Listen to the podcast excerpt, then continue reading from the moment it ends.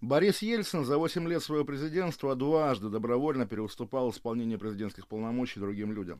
Второй случай общеизвестен, первый подзабыт. В 96 году в течение суток, пока Ельцин оперировался, ИО президента, согласно его указу, был тогдашний премьер.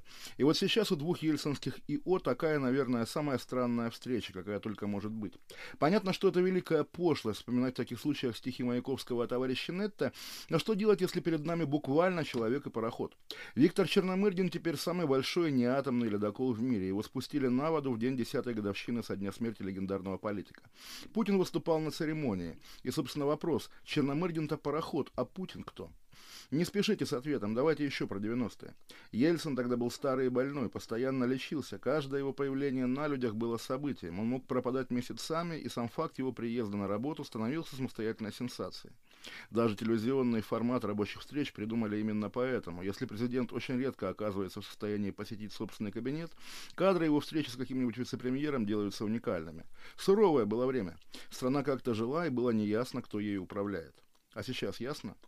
С ранней весны, когда Владимир Путин посетил госпиталь в Коммунарке, все его выходы к живым людям буквально наперечет.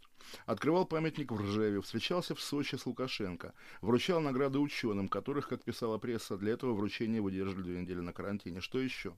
Классический путинский формат «прямая линия» отменена в этом году.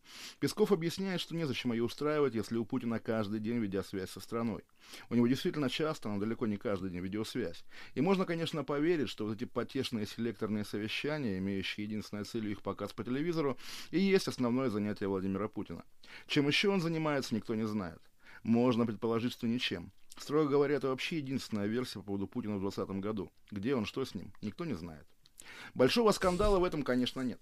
Путинская власть сама по себе аномально закрыта, и практически все сенсационные решения последних лет принимались и обнародовались вообще без утечек. То есть может, может, конечно, быть, что он сидит там в своем окошечке видеосвязи, а сам вносит последние правки в какой-нибудь невероятный указ. И завтра мы услышим о нем в программе «Время». Строго говоря, именно на этом допущении и держится, говоря по-пелевински, наша молодая демократия. Пока общество и элиты верят, что Путин что-то задумал, власть устойчива. Но именно пока верят, не дольше. А верить все труднее и труднее. Все привычно отсмеялись над бросающимися в глаза противоречиями между показаниями Пескова и Путина по поводу вылета Навального в Германию. Песков говорил, что Путин не имел отношения к этому решению. Путин сказал, что решение принимал именно он. Но смешного ведь тут мало. Мы видим, что пресс-секретарь президента теперь вынужден крутиться как-то сам, время от времени попадая в просак. То есть поговорить, если не с самим Путиным, то хотя бы с кем-то, кто знает позицию Путина. У Пескова за два месяца после отравления Навального возможности не было. С тем же Песковым связанная совсем недавняя история про Рамзана Кадырова, который даже после того, как Песков попытался его одернуть в связи с хамскими заявлениями адрес Макрона, сам одернул Пескова. Считается, что самостоятельный и опасный Кадыров слушается только Путина, и если мы теперь видим, что Кадырова в его заявлениях вообще никто не сдерживает, его не сдерживает именно Путин. Кадыров вдруг начал вести себя так, как будто Путина над ним просто нет. В Карабахе война. Армянские официальные лица и общественность умоляют российские власти вспомнить о своем союзничестве и как-то остановить кажущееся уже неизбежным поражение армян. Но Москва армянам не помогает. Политологи пишут, что, наверное, дело в том, что Путин хочет проучить Пашиняна, который для него прежде всего революционер, а не союзник. Но такая логика даже оскорбительна по отношению к традиционно чувствительному геополитику, геополитике Владимиру Путину. Победа Азербайджана и связанное с ней напрямую усиление Эрдогановской Турции – это буквально те самые солдаты НАТО, которых путинская Россия положено бояться больше любого Майдана. Путинская у обеих сторон своя правда больше похожа не на хитрую стратегическую комбинацию, а на банальное самоустранение. Кажется, ему просто все равно. Говорят, он часто созванивается с Пашиняном и Алиевым, но, судя по продолжающейся войне, говорит с ними исключительно о погоде. Тоже из Белоруссии. Где все алармисты, которые после первых лукашенковских побед над гражданами говорили о Белорусском федеральном округе или, по крайней мере, полной зависимости Лукашенко от Путина в новой реальности? Кроме заискивающего тона белорусского диктатора на встрече с Сочи и российских пропагандистов-экспатов в Минске нет ничего. Можно догадаться, что слушаться даже высокопоставленных, с приезжавшим на днях в Минск Сергеем Нарышкиным он говорил совсем не как с начальством российских чиновников, Лукашенко не готов, только Путина. А Путин с ним и не разговаривает. А может быть в учебниках белорусской истории потом честно напишут, что Россия в 2020 году наверняка подчинила бы себе Белоруссию, но Путин, слава богу, куда-то исчез, и республика поэтому сохранила многовекторность. Иными словами, теоретически можно предположить, что Путин занят чем-то важным и непубличным, а не лечится от каких-нибудь хворей, не плавает круглые сутки в бассейне, не читает книгу про Вторую мировую войну. Но это будет именно предположение, ничем не доказываемое. В важнейших публичных сюжетах никакого Путина определенно нет, даже там, где он быть должен. Характерная новость этого сезона. Путин послушает новые колокола на Спасской башне. Раньше бы он сам в них позвонил, но это раньше, сейчас только созерцание. Принятые этим летом конституционные поправки обеспечили Путину пожизненную власть. Но хотя президентские полномочия довольно четко прописаны в Российской Конституции, в действительности даже ядерная кнопка, ну в самом деле, разве он когда-нибудь ее нажмет, имеет мало отношения к реальной власти первого лица. И именно вакуум, который образовался в этом году на месте Путина, выглядит главной политической сенсацией года. Ключевые узлы путинской системы, будь то правительство, региональные лидеры, государственные олигархи, и так существуют каждый в условиях значительной автономии.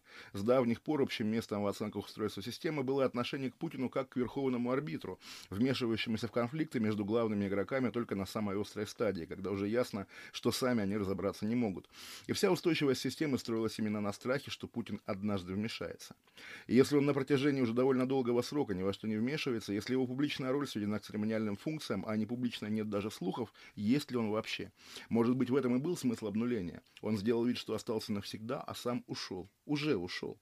По крайней мере, доказательств его участия в управлении страной нет вообще никаких. И теперь вернемся к вопросу о встрече человека и парохода. С тем, что Виктор Черномырдин – это ледокол, мы, кажется, уже разобрались. А кто такой Владимир Путин? Бывший президент Российской Федерации.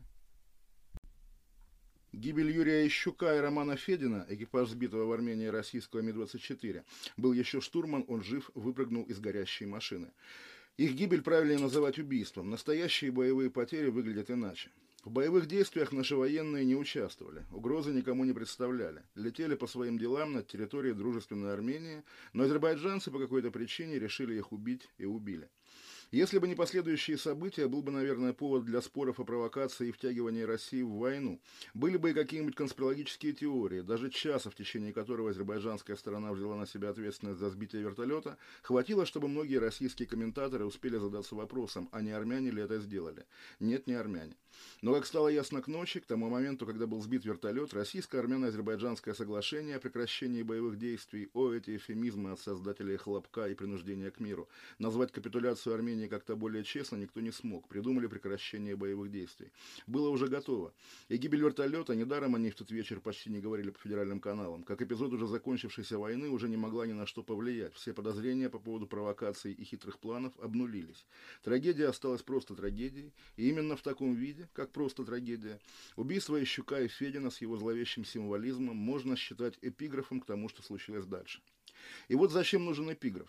Нам в тот вечер, как мы теперь знаем, предстояло очень сильно удивиться и даже, может быть, посмотреть на Российскую Федерацию какими-то новыми глазами.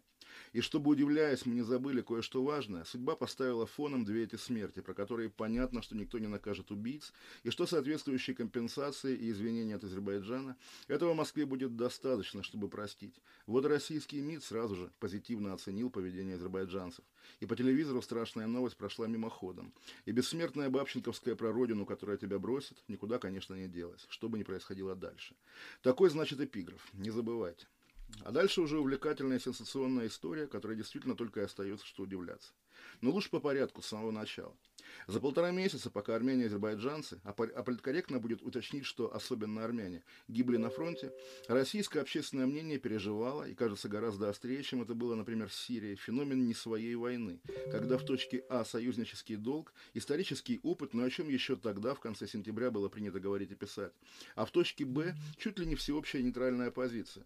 Сейчас вообще кажется, что громких голосов, призывавших Россию вступиться военной силой за Армению, просто не было, не считая, наверное, только карикатурного Сарика Андреасяна, чьи отчаянные выступления только укрепляли в нейтральном, а фактически проазербайджанском выборе. Это что же, русский солдат должен гибнуть ради постановщиков фильмов «Тот еще Карлосон» и «Корпоратив»? Этих полутора месяцев хватило, чтобы в нашем обществе сложился жестокий консенсус. Умирать за Степана Керт не надо, обойдутся. Было бы интересно, между прочим, выяснить степень управляемости и сконструированности этого консенсуса. Может быть, и Сарика нарочно привлекли, чтобы он пугал российское общество чужой ненужной войной. В любом случае, опыт, по крайней мере, Донецкой кампании показывает, что при желании с помощью набора убедительных спикеров и телевизионных сюжетов про азербайджанские зверства, про угрозу турецкого, то есть натовского вторжения, про, про вековое братство с древнейшим христианским народом, российскую публику можно было невротизировать настолько, что у военкоматов или офисов условного Вагнера стояли бы очереди добровольцев. Но нет. Россия демонстративно осталась в стороне, а потом уж вмешалась так вмешалась. Далекая война стала вдруг российской политической сенсацией. Своего формального союзника, Пашиняновскую Армению, Россия неожиданно заставила сдаться. Ну с чем это сравнить? Как если бы Российская империя в 14 году сказала сербам, знаете, мол, братушки, Австро-Венгрия, может быть, и ведет себя грубовато, но лучше мы выступим на ее стороне, вы только не обижайтесь. Хотя, зачем фантазировать о невозможном? Есть же вполне реальный опыт Мюнхенского сговора, о котором Владимир Путин, как известно, прочел в последнее время много книг, и, видимо, мы пропустили тот момент, когда он перестал возмущаться вероломством союзников, сдавших Чехословакию, и, наоборот, проникся их мотивами и надеждами. И это даже не шутка. Исторические увлечения Путина общеизвестны, а человеческую психологию никто не отменял. Слишком долго вглядывался в бездну, в прямом смысле. Это действительно веха. В роли, в роли Чемберлена и Деладье российские лидеры еще не бывали. Вообще дипломатический опыт Путина на постсоветском пространстве не очень богат и еще менее успешен. Даже про несчастную Киргизию, в которой происходит которая уже по счету революция, единственное, что может сказать российский лидер, что ей не повезло, попала в беду. Никаких реальных инструментов, позволяющих сделать так, чтобы в Киргизии везло России, у Путина нет. Дважды, вопреки его воле, менялась власть на Украине. Значение Майдана в формировании политической личности Путина недооценить невозможно. И вряд ли кто-то станет с этим спорить. Воевали с Грузией, отвоевав два ненужных анклава. В Белоруссии вроде бы довольны, помогли, ну как помогли, как будто он сам бы не справился удержаться Лукашенко, но с ним есть такой нюанс, что нужна сильная фантазия, чтобы считать его настоящим союзником.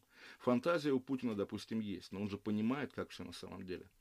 Армения тоже важнейшая точка на карте неудач Путина в постсоветском пространстве. Страна, победившая революции, Пашинян, как помесь Саакашвили и Навального, как бы лояльно Москве он себя не вел, Москва уже не в том возрасте, чтобы преодолевать свои стереотипы. Вечная и во всех смыслах далекая карабахская драма оказалась России интересна только как повод доказать неполноценность правительств, пришедших к власти так, как Путин не любит. Такой повод стоит того, чтобы даже вопреки всем публичным декларациям о солдатах НАТО пустить натовскую и какую Турцию, державу на Южный Кавказ, то есть лихо так избавиться даже от не бог весь какого ельцинского наследия. Путин же помнит, что во времена Алиева-старшего, в начале нулевых, Азербайджан был обычной страной СНГ наподобие, допустим, Казахстана, а теперь сам соглашается признать его сателлитом Турции. После капитуляции Армении гораздо убедительнее, кстати, становятся и прежние подозрения, что Константинопольскую Софию Эрдоган сделал мечетью с согласия Путина, который зол на вселенского патриарха из-за украинского Томаса. Это все действительно какое-то новое поведение России, немыслимое прежде. Парадоксальность, готовность жертвовать незыблемыми прежде установками, неожиданные компромиссы, даже присоединение Крыма выглядит теперь менее сенсационно. Как будто у Путина появились новые советники вместо тех, вместо Суркова, которые у него отвечали за постсоветское пространство раньше. Кто это вообще? Может быть, турок какой-нибудь? Вместе с Азербайджаном и Турцией Россия хладнокровно делит Армению, реальную Армению, не ту, которая на картах. Даже на армяно-иранской границе встают теперь российские пограничники, и вместе с прибывающими в регион миротворцами они образуют классический экспедиционный корпус, обязательный для любой империи. Осталось формально, фактически он и так уже бежал, свергнуть Пашиняна, заменив его на лояльного Москве человека, и Армения станет полноценной российской колонией. До сих пор, безусловно, не было, несмотря на военную базу и прочее. Собственно, смыслом существования Армении теперь и будет доказывать исключительный статус России в регионе, быть иллюстрацией для учебника геополитики в Кремлевской библиотеке. Это, наверное, оскорбительно для армян, но только если не задумываться, что было вместо этого смысла до сих пор. Ничего. Путин старомодный человек, и величие страны для него определяется количеством мест, над которыми можно водрузить российский флаг. Таких мест немного, мир в основном давно, давно поделен, но тем ценнее нынешнее владение Арменией. Очевидно, что в отличие от присоединения Крыма, взятие России под свой военный контроль того, что осталось от Нагорного Карабаха, не вызовет ни санкций, ни протестов западных стран. 30-летнее карабахское противостояние уже давно считалось неразрешимым, и едва ли кто-то в мире станет всерьез жалеть о нарушенном статусе КВО.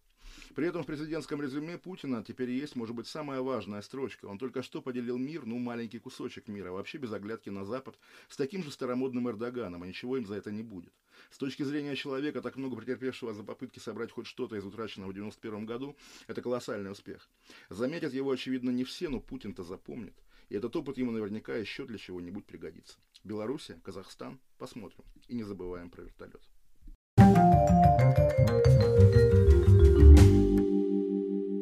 Ребятушки, всем привет, я Павел Городницкий, это Ахинея и Барахло, программа для тех, кто тоже ненавидит самый скользкий, мерзкий, унылый месяц, ноябрь. Я его терпеть не могу, но сегодня у нас, как всегда, самые мощные футбольные инфобомбы, а еще мои барахлянские ответы на ваши гениальнейшие вопросы, их задавайте в комментариях под хэштегом АИБ, либо у меня в личке ВКонтакте, ссылка в описании, я добавляю практически всех.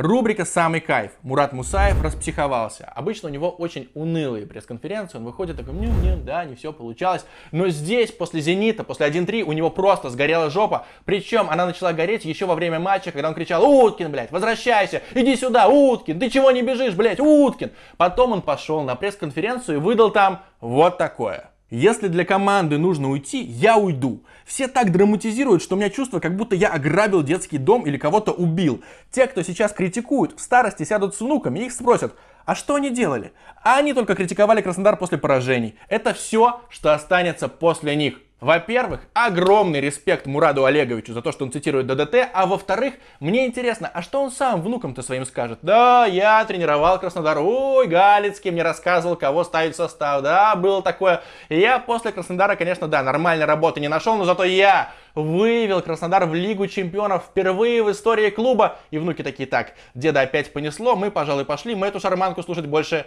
не хотим. Но, если серьезно, давайте смотреть. Вот 5 поражений Краснодара подряд. От кого эти поражения? Спартак дома. Но Спартак сейчас идет в лидерах. Это явно сильная команда. Челси, ну тоже без комментариев вообще. Ахмат в гостях.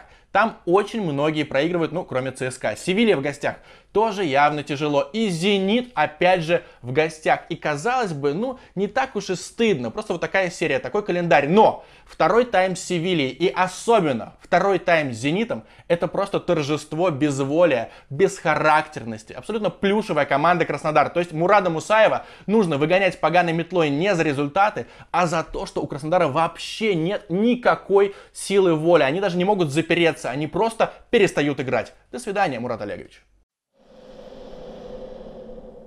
Теперь к новостям. ЦСКА заранее короновали. Почти как воры в законе. Ну а почему так сделали? Потому что ЦСКА идет на первом месте. Обыграли Ростов 2-0. Причем Игорь Акинфеев отбил пенальти ногой опять. Причем пенальти от Еременко. От того, которого ненавидят фанаты ЦСКА. И все вообще зашибись. И даже легендарный, великий Олег Иванович Романцев, такой с барского плеча, сказал, да, этот ЦСКА играет, ну, примерно как мой Спартак в 90-е. С комбинациями, с забеганиями, со всякими стеночками. Да, нормальная такая команда года, но это же было очевидно. Если ЦСКА Гиннера укрепляется на 30 миллионов евро, ЦСКА по-любому будет претендовать на золото в чемпионате России. Вот, например, давайте посмотрим, просто изучим три последних золота московского ЦСКА. Сезон 12-13. В «Зенит» приходят Халк и Вицель, и пока они адаптируются, ЦСКА отрывается. Дальше, сезон 13-14. Конфликт Лучана Спалетти и зенитовских легионеров и русских и так далее. Полный раскол, смена тренера, а ЦСКА спокойненько весной 2014 года 10 матчей подряд выигрывает. И пока рамсят Зенит и Лока, ЦСКА берет золотишко. И сезон 15-16. Опять же, то же самое. Зенит фокусируется на Лиге Чемпионов, потом Халк хочет уйти, Бош хочет уйти, а ЦСКА всех обгоняет. Все очень тетенько. И сейчас примерно такая же ситуация. Зениту самое главное, чтобы Спартак наверх не пролез, потому что реальная война идет между клубами. А ЦСКА этим пользуется и идет на первом месте. Я бы заранее не отдавал золото ЦСКА, но очевидно, что чемпионская гонка будет максимально жесткой. Ладно, давайте немножечко отвлечемся от РПЛ нашей любимейшей. Ведь 15 ноября Россия сыграет с Турцией очень важный матч в Лиге наций. И у моих легальных партнеров из паре матч есть широчайшая линия на эту игру. А еще у них есть горяченная, обжигающая акция бонус до 5000 рублей за первый депозит на игровой счет. Самое главное, проходите верификацию до конца, чтобы срубить максимальнейший бонус. А еще изучайте все условия по ссылочке, которая лежит в закрепленном комментарии, потому что сайт Париматч теперь работает очень и очень быстро. Нападающий Рубина Иван Игнатьев никакущий. Я про этого Ваньку Игнатьева слышал еще год назад, мне просто все уши прожужжали, что вот, Краснодар теряет такого одаренного нападающего, да он будет лучшим бомбардиром РПЛ, он будет голы просто пачками закидывать. Я начал читать его интервью, я пообщался с осведомленными людьми, и они подтвердили, да, талантливый, но он безвольный, бесхарактерный, и еще он распиздяй, который боится конкуренции. Это его главная проблема. То есть он потенциально, правда, может много забивать, но с башкой там, конечно же, беды. И что же мы видим в Рубине? Вот в этом сезоне у него целых два гола, причем оба с пенальти, а осенью у него нуль голов. Появился Деспот в Рубине, и там даже казанская публика. Да, Деспот это вообще супер, а Ваня Игнатьев, ну, ошибка селекции. И Айрат Шамилов, казанский журналист, написал в Твиттере очень верную фразу. Вратарь Дюпин обостряет игру эффективнее, чем форвард Игнатьев. У него есть два варианта. Либо экстренно повзрослеть и начать доказывать Слуцкому, либо в аренду, причем не исключено, что в ФНЛ. Кирилл Новиков. Игра «Динамо» приносит мне удовольствие. Мы стремились к такому футболу. И уже Кирюша респектует за то, что он не стал говорить как Оленичев, что там мой багаж, это не то, игра не та. Нет, он сказал, я это и хотел видеть. Но есть полная цитата Кирилла Новикова, и она, конечно же, довольно любопытная. Сегодня команда живет в удобном графике недельного цикла. Время есть, этим пользуется новый тренерский штаб. То есть спасибо огромное летит Кириллу Новикову за то, что он вылетел из Лиги Европы от тбилисского локомотива. Какой же молодец. И еще у меня есть версия, почему он так деликатен. Потому что он хочет, ну, в перспективе через несколько месяцев получить хоть какую-нибудь работу в Динамо. Кстати, тут же на днях Динамо обыграла 5-1, московский локомотив унизила, просто втоптала в газон. И раз уж мы немножечко проанализировали календарь Краснодара, давайте посмотрим, что там было у локомотива. У него же есть ничья с Атлетика, до сих пор гордятся. Приличный матч с Баварией, поражение. И три подряд луза в РПЛ от Ротора, Сочи и Динамо. То есть это далеко не Зенит, не Спартак, не гостевой Ахмат, а такие команды, которым локомотив, ну, в принципе, не имеет права проигрывать, если он на что-то рассчитывает. Соответственно, я уже понимаю, чем для Локомотива все закончится в лучшем случае. Они поборются за третье место в группе Лиги Чемпионов, возможно, попадут в плей-офф Лиги Европы, оттуда сразу или почти сразу в 1-8 финала вылетят, а в РПЛ будут бороться ну, за какое-нибудь пятое или шестое место, что при таком бюджете абсолютнейший стыд. То есть Марко Николич, которому руку плескали за матч с Баварией так смело, он, ой, здорово, Марк вообще красавец, дерзко зарубился с Баварией, но это все бесполезно, потому что нет результата результата. На мой взгляд, Марко Николич абсолютно средний тренер, даже посредственный тренер.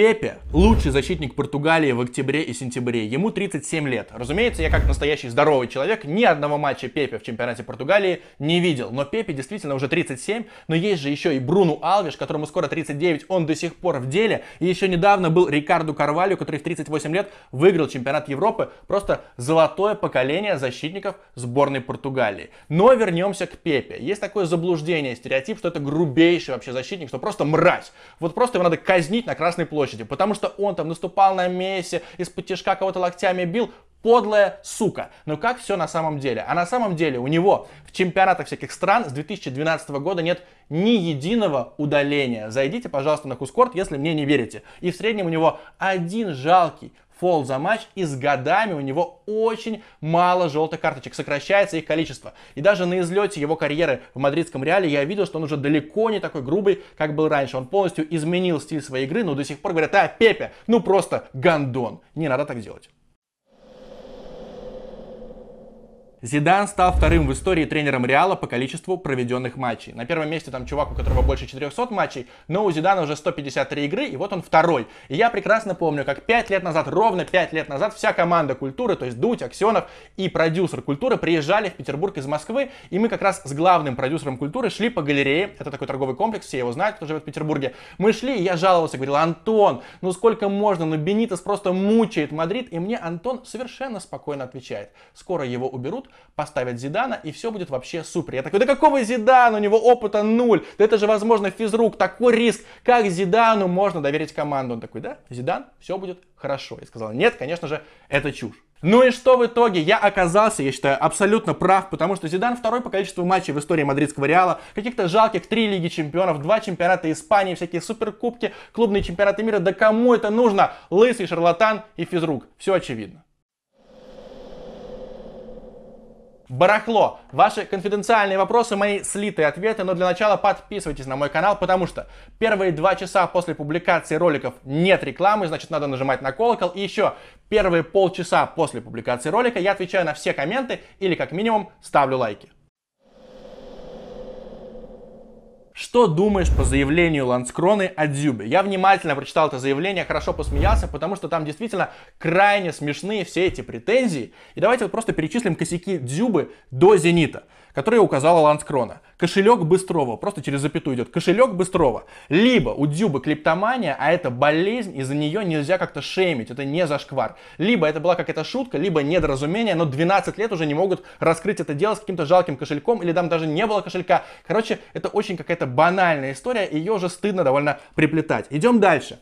Склоки с руководством Спартака из-за нового контракта. Тоже мутнейшая история. Я почитал интервью и очень много говорил Федун а Дзюба практически не реагировал. Какие склоки, никто не знает, о чем речь. Какие-то левые, может быть, есть инсайды, но тоже без пруфов. Громкие высказывания о тренеришках. Да, действительно, такое было, но там и другие игроки Спартака подтверждали, что Эмери вообще потерял раздевалку, просто поплыл и совершенно не понял, куда он попал. Да, Дзюба назвал его вслух тренеришкой, это не очень круто, но это произошло вообще в другой команде, не в Зените. Допустим, Риксон до Зенита бухал и постоянно в барах зависал, его под две руки вот так вот выносили, но когда он заболел, говорили, ой, Фернандо, боец, красавец, ты наш парень. При этом он даже в «Зените», когда был, он кокаинил. То есть какие-то откровенно двойные стандарты. Теперь, что не понравилось «Виражу» за то время, пока Дзюба находится в «Зените»?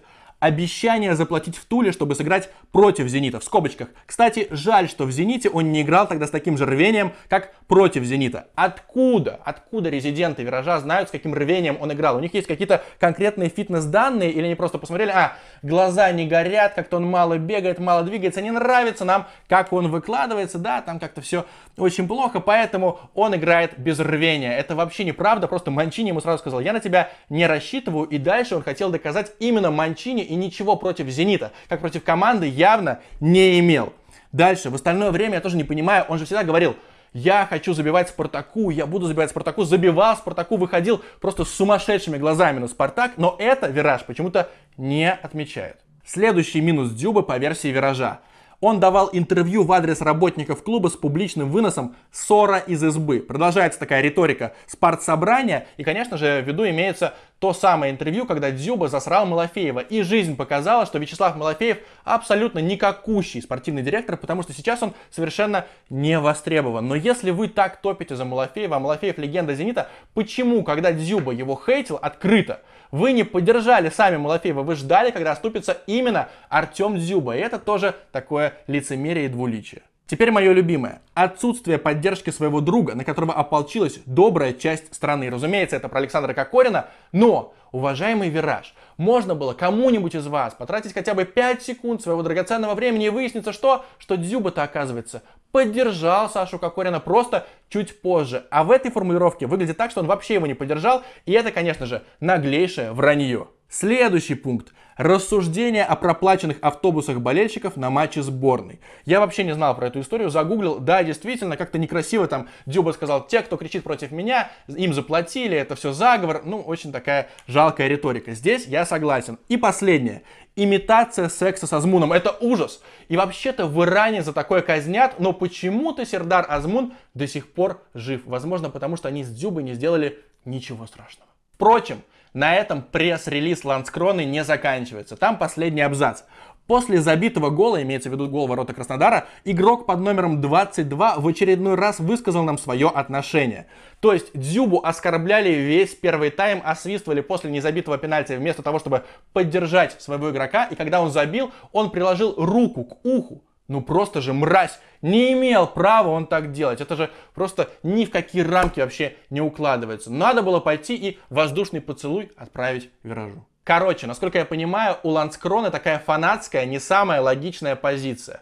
То есть, да, спартаковское прошлое, но Погребняк тоже был со спартаковским прошлым. Да, есть какие-то зашквары, но у других людей, которых, в принципе, любят и уважают, тоже есть мелкие зашквары, им их прощают. Дзюба Виражу не нравится, ну вот просто так, вот просто сука не нравится. Как мне не нравится Илья Варламов, так Дзюба не нравится Ланскроне и резидентам Виража. Поэтому они будут его хейтить каждый матч. Но если он каждый матч будет играть с такой же агрессией, с таким напором, как во втором тайме с Краснодаром, то это ему пойдет только на пользу.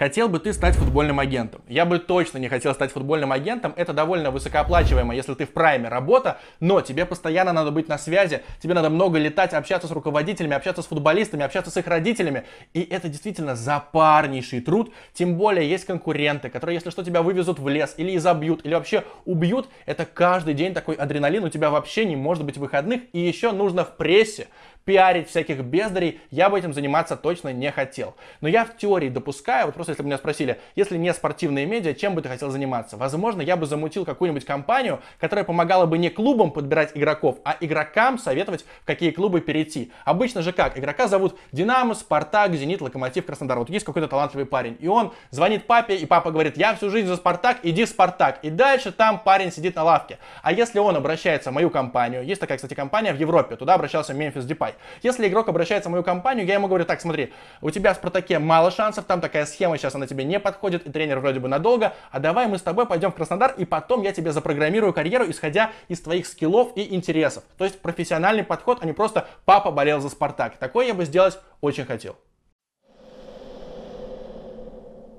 Кто твой любимый центральный защитник, кроме Серхио Рамоса? Я подумал ровно 3 секунды. Конечно же, Леонардо Бануччи. Потому что он, во-первых, замечательно читает игру. То есть у него в среднем за матч отборов и перехватов, ну, не очень много. Там какие-то невыдающиеся показатели. Он просто забирает мячик и идет. И статистики это не отображается. Плюс он король лонгболов. Вот он со своей половины сразу же нападающим так швыряет мячик. Тот летит и чистенько в ноги. И еще он настоящий воин в плане характера. Я уже в свой телеграм-канал кидал текст про Леонардо Бануччи. Он занимался со специальным психологом, который его вел в подвал, бил солнечное сплетение и кричал, ты просто бездарь, ты не умеешь играть, ты не защитник, ты вообще овощ. А тот поднимал голову и снова получал сплетение. То есть он так его закалял. И он ему продумывал всякие фишки. Например, выйти на матч против Ромы, перед этим сожрав кучу чеснока, как тоже настоящий воин, как делали какие-то древние времена, чтобы дышать на нападающих и отгонять их таким способом, и вроде бы это даже помогло. И была же история, когда Банучи вышел то ли из клубного офиса, то ли э, там из банка, короче, у него было с собой баблишка, и он был с семьей, и на него нападали, и он просто одним хуком вырубил там кого-то, не испугался, вообще не засал, что там оружие, просто на инстинкте ёбнул человеку в челюсть. Красавец. За что ты так не любишь международные паузы? Все очень просто. Матчи сборных по качеству в среднем радикально ниже, чем клубные матчи, и это научно доказано и проверено уже миллион раз. И еще матчи сборных, если это не чемпионат Европы и не чемпионат мира, вызывают лично у меня нуль эмоций. И давайте посмотрим, кто вот в среднем болеет, прям болеет активно за сборную России. В 2014 году я ездил на выезд со сборной России против Швеции. Как раз в Стокгольм мы прилетели, и там есть такая организация Russia Unites. И там в основном мужики за 30 или за 40, которые ездят вообще на все выезда сборной России, даже на, товарищ... на товарищеские матчи. Просто, видимо, чтобы отдохнуть от своих жен. И я сидел в автобусе с этими мужиками, и они все говорили, а помнишь, тогда мы в Черногории, а тогда в Словении, ой, а тогда мы ездили в Лихтенштейн и с Андорой. То есть они накапливают опыт выездов и потом их обсуждают. И матч им, собственно, вообще похеру. Они идут на трибуну, там, Россия, Россия, Россия. Вот такие вот патриоты. Надо болеть за Россию во всех видах спорта. Я потом выяснил, что они еще и на баскетбол ездят, еще куда-то. Я подумал, мне с ними вообще не по пути. Я сдержанно поддерживаю сборную Уэльса, но не сборную России. Вопрос, видимо, из Блица. Роналдо или Роналду? Моя огромная боль, я не видел в прайме бразильца Роналда, феномена, зубастика и так далее. Я в 90-е, в конце 90-х был еще слишком мелким. Я его капельку застал в Реале и в Милане, но он уже был пухликом, это уже был такой излет карьеры. Но до сих пор я в Твиттере вижу какие-нибудь хайлайты Роналда и подпись «Лучший нападающий на моей памяти». Я не согласен, потому что я наблюдал за взлетом Криштиану Роналду. И у него и в плане голов, и в плане титулов все значительно круче, за исключением чемпионата мира. Но все равно глобально карьера Криштиану Роналду лучше, чем у Роналдо. Возможно, из-за травм Роналдо, но какая разница, значит, ему просто не повезло. Подписывайтесь на мой канал, ставьте лайки, дизлайки, пишите комменты. Чао!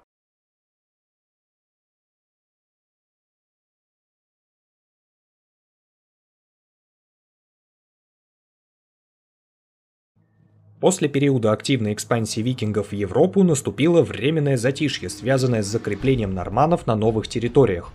В Скандинавии началась централизация власти как результат объединения населения вокруг военной знати с одной стороны и возросшего торгового потенциала с другой стороны. В X веке окончательно сформировались первые скандинавские королевские династии – Дании, Норвегии и Швеции, из разрозненных, основанных на родоплеменных связях союзов скандинавских племен, эти земли приобретают суверенитет и ярко выраженное политическое единство. Одновременно в Британии в течение всего X века о викингах практически забывают. Несмотря на то, что договор 878 года создал область данского права на острове, фактически разделив англосаксонские владения на две части, подконтрольные саксонской королевской династии и часть, где первенство имели данские конунги и расселившиеся общины. К началу X века старая скандинавская знать потерпела неудачу в попытке снова подчинить себе южные территории. После победы англосаксонского короля Эдварда Старшего над данским королем Гутрумом II в битве 917 года при Темпсфорде, знать скандинавов оказывается повержена, а рядовое население практически ассимилируется среди куда более многочисленных англосаксов. И так мы с вами внезапно оказываемся в Англии X века, в реальности, при которой скандинавская угроза практически отсутствует. В этот период прежние англосаксонские владения под началом Уэссекской династии аккумулируются внутри королевства. Некогда независимые, теперь большая часть англосаксонских королевств становятся по сути графствами. Центры власти переносятся в южную часть острова в земли Уэссекса, а знать перестает быть локальной и превращается в знать общеанглийскую – в целом, с падением данского влияния на территории Британии в начале X века, Англия постепенно начинает формироваться как единое королевство. Относительно короткий период затишья с 917 по 980 года сменяется возвращением прежней угрозы из-за моря с севера. К тому моменту усилившиеся скандинавские королевства стояли в одном шаге от того, чтобы начать вторую волну экспансии в Европу. Как и прежде, Британия станет самой первой целью на их пути. Не в малой степени этому способствовала географическая близость и то, что сам по себе остров был хорошо разведан еще с 9 века. Прибывающие в этот период в Англию посольства из Дании и Норвегии выдвигали требования о выплате дани. Происходило это уже в 980-х годах, и принимал их молодой английский король Этельред II. Он не желал получить нового сильного противника, тем более его влияние внутри Англии оспаривалось из-за слабого неуверенного правления. Несмотря на то, что англосаксонский король первое время пытался откупиться от разорений своих территорий, это не уберегло королевство от начала вторжений отрядов викингов. Поэма «Битва при Молдоне» передает сюжет одного из таких крупных столкновений англосаксов с заморскими захватчиками. В 990-х годах викинги наводнили Восточную Англию и Эссекс. В 991 году один из отрядов викингов численностью около 2000 человек под началом норвежского конунга Олова Трюгвасона разорил Ипсвич и затем вошел в устье реки Блэквотер, направился вверх по течению к городу Молден. Здесь, уже зная о присутствии в регионе противников, викингов поджидал отряд ополченцев Элдермена Эссекса Биртнета, Текст поэмы позволяет довольно точно реконструировать не только ход битвы, но и ее детали. Еще до того, как к берегу Блэквотера вышла армия норманов, Биртнет созывает всех верных ему тенов и формирует из ближайшего населения ополчение. По имеющимся археологическим данным, передающим среднюю плотность населения англосаксонской Британии того периода, можно предположить, что хорошо вооруженное ополчение, какое за несколько дней вообще можно собрать с округи, едва ли могло превышать 700 человек. Большая часть добровольцев состояла из хурлов, свободных землевладельцев и их сыновей. Часть ополченцев вооружилась копьями и щитами, другие пошли в войско Биртнета с луками. Нужно сказать, лук был довольно непопулярным оружием у англосаксов, но тем не менее лучники периодически упоминаются в боевых столкновениях в Британии раннего средневековья. Они действовали часто довольно разрозненно, смешиваясь с прочими воинами в строю или ослабляя противника своими залпами еще на подходе. В этом англосаксы были очень похожи на своих скандинавских братьев, которые также пренебрегали лучниками как хоть сколько-нибудь значащей силой. Сердце войска Биртнета состояло из его дружины, из тенов, военной знати, получающей за службу земельные наделы, в поэме по именам перечислено примерно 25 из них, самых ближайших к Элдермену Биртнету, а также упомянуто наличие других соратников. Учитывая, что в свою очередь сами Тены имели в подчинении по нескольку вооруженных слуг, боеспособная и хорошо подготовленная дружина насчитывала до полутора сотни человек. Если верить таким подсчетам, в общей сложности против 2000 викингов выступило до 1000 англосаксов большая часть из которых плохо обученные и по-разному вооруженные ополченцы. Все же поэма представляет сражение именно как столкновение копейщиков. Что примечательно, копьями были вооружены буквально все, от Элдермена Биртнета, его свиты и ополченцев, до самих викингов. Достоверная картина эпохи. Некоторое время до битвы Биртнет лично обучает ополчение. Учит их держать строй, орудовать щитом, то есть основам строевого боя, Немногому можно обучить ополченцев за пару дней, но это лучше, чем ничего. Армии встретились летом 991 года, разделенные рекой Блэк-Уотер. Биртнет и его свита спешились, англосаксы не использовали лошадей в битвах, а скорее как транспорт, характерный для привилегированной части населения. Элдермен занял место в войске среди самых верных и обученных воинов, то есть среди своей свиты. Викинги выстроились вдоль противоположного берега и выслали своего представителя с требованием о выплате дани. Здесь из текста поэмы может показаться, что викинги представлены как разумное воинство. Они предложили Биртнату вполне лояльные условия. Отказаться от битвы, выплатить дань. Тогда, как они убеждали, они возьмут богатство, погрузят их на корабли и уплывут. Однако здесь в ход идут обстоятельства, предшествующие битве. Англосаксы уже выплачивали дань норманам к моменту их пришествия в 991 году, Иными словами, весьма маловероятно, что даже если бы Биртнет согласился на условия, викинги сдержали свое обещание и в лучшем случае разорение избежал бы только сам город Молден, но не весь Эссекс. Биртнет, как элдермен Эссекса, не мог пойти на подобные условия и дал довольно жесткий ответ, намекнув, что люди за его спиной не просто так с копьями и щитами вдоль берега стоят, да и викинги сами не умеют воевать и зря носят доспехи, Такое вот своеобразное оскорбление своего времени. Битва неизбежна. И все же сразу начать столкновение помешала погода. Вода в реке Блэквотер, обозначенная в поэме как Панте, впадающей в Северное море, даже летом была холодной, что сразу перечеркивало возможность викингам сходу форсировать брод и выбить англосаксов с занятого ими берега. Дело даже не в том, что сражаться пришлось бы в воде, а в том, что если бы сражение затянулось, то воинству викингов куда больше бы урон нанесло переохлаждение, какое они неминуемо бы получили. Вторым способом переправиться был узкий мост к западу от места битвы, но начавшийся прилив, видимо, практически достиг с мостом одного уровня, и потому сражение пришлось отложить, пока не начнется отлив. Когда наконец это произошло, Биртнет приказал своим тенам Вульфстону, Эльфере и Макусу с отрядом занять мост и удерживать его. Учитывая, что Тен имел при себе отряд в среднем до 10 человек, мост удерживали силы англосаксов примерно в 30 воинов, причем успешно.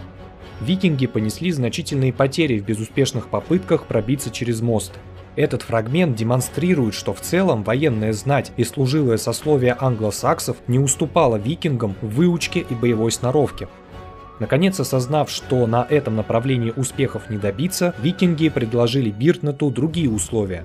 Он позволит им переправиться вброд через реку и занять берег, а затем обе армии на равных сойдутся в битве, Биртнет, ослепленный поддержкой своих воинов и ополченцев, видевший то, с какой легкостью его тены нанесли викингам поражение на мосту, видимо решил, что ему не составит особого труда разбить противников в открытом сражении. Элдермен соглашается на такие условия. Автор поэмы отмечает, что Биртнет оставил викингам слишком много пространства на берегу, так что те смогли довольно легко переправиться, сформировали полноценный строй и изготовились к бою. Судя по тому, что нет никаких сообщений о численном превосходстве викингов или об обходах англов с фланга, сражались примерно равной по численности силы. Часть викингов, вероятно, осталась прикрывать тылы на противоположном берегу и выполняла роль резерва. Не более тысячи из них переправилось. Когда наконец обе армии были готовы к бою, Биртнет приказал своему войску построить стену щитов и, сомкнув строй, наступать на противника. Началось решающее сражение – Первое время не было понятно, какая из сторон побеждает. Однако сражение уже с первых минут показало, что битва будет не из легких. Войны гибли с обеих сторон. Биртнет взывал к своему войску, приободрял его, призывал думать лишь о том, что сражаясь с викингами, они завоюют себе славу. Затем один из викингов вышел вперед и метнул в Эрла дротик, ранив его, но сам был сражен ответным ударом.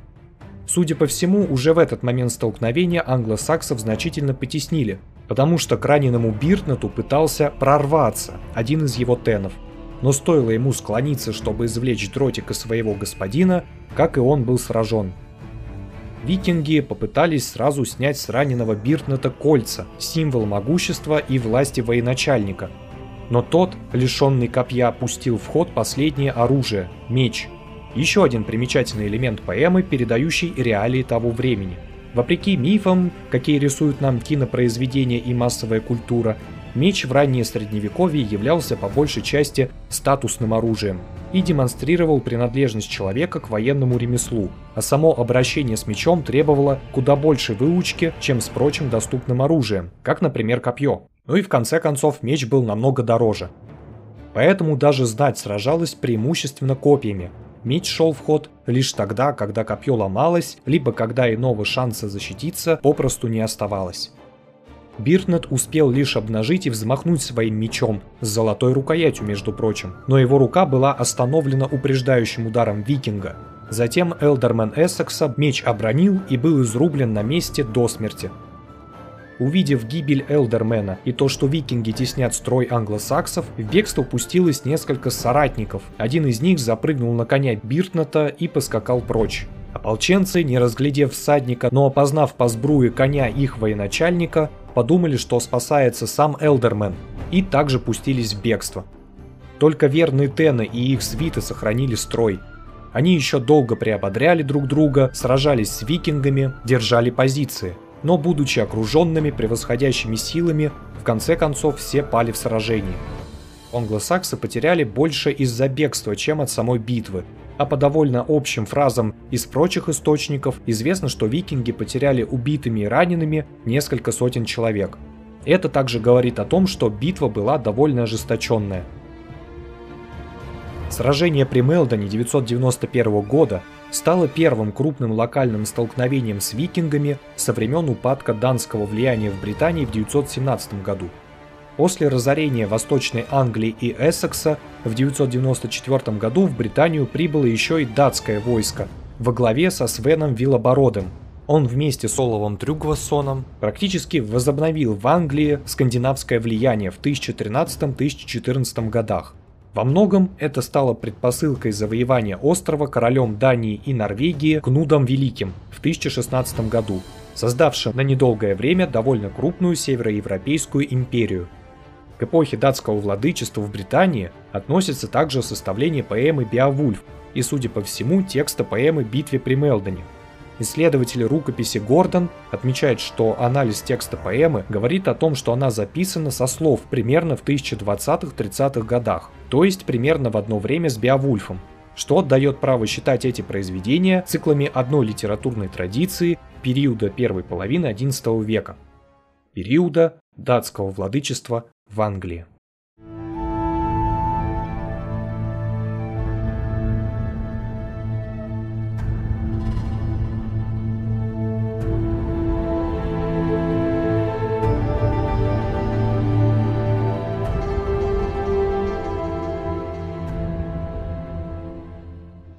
Словакии удалось протестировать две трети своего населения, более трех с половиной миллионов человек всего за два дня, сообщает телеканал CNN.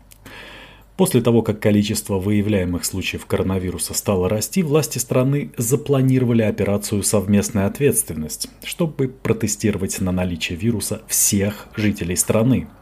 Это первая попытка так называемого коврового тестирования в Европе. И результаты таковы. Всего 1% протестированных людей оказались зараженными. Им предстоит самоизоляция либо дома, либо в специально предназначенных для этой цели отелях по всей стране. Впервые программа была испытана 23 октября в двух регионах страны с наибольшим количеством заболевших. За три дня были проверены почти 141 тысяча человек. 91% жителей этих регионов, подходящих под критерии тестирования. В остальных частях страны тестирование началось одновременно в минувшие выходные 31 октября 1 ноября. Обеспечением программы занималась словацкая армия. Потребовалось разместить более 40 тысяч военных в более чем 5 тысяч локаций для тестирования по всей стране.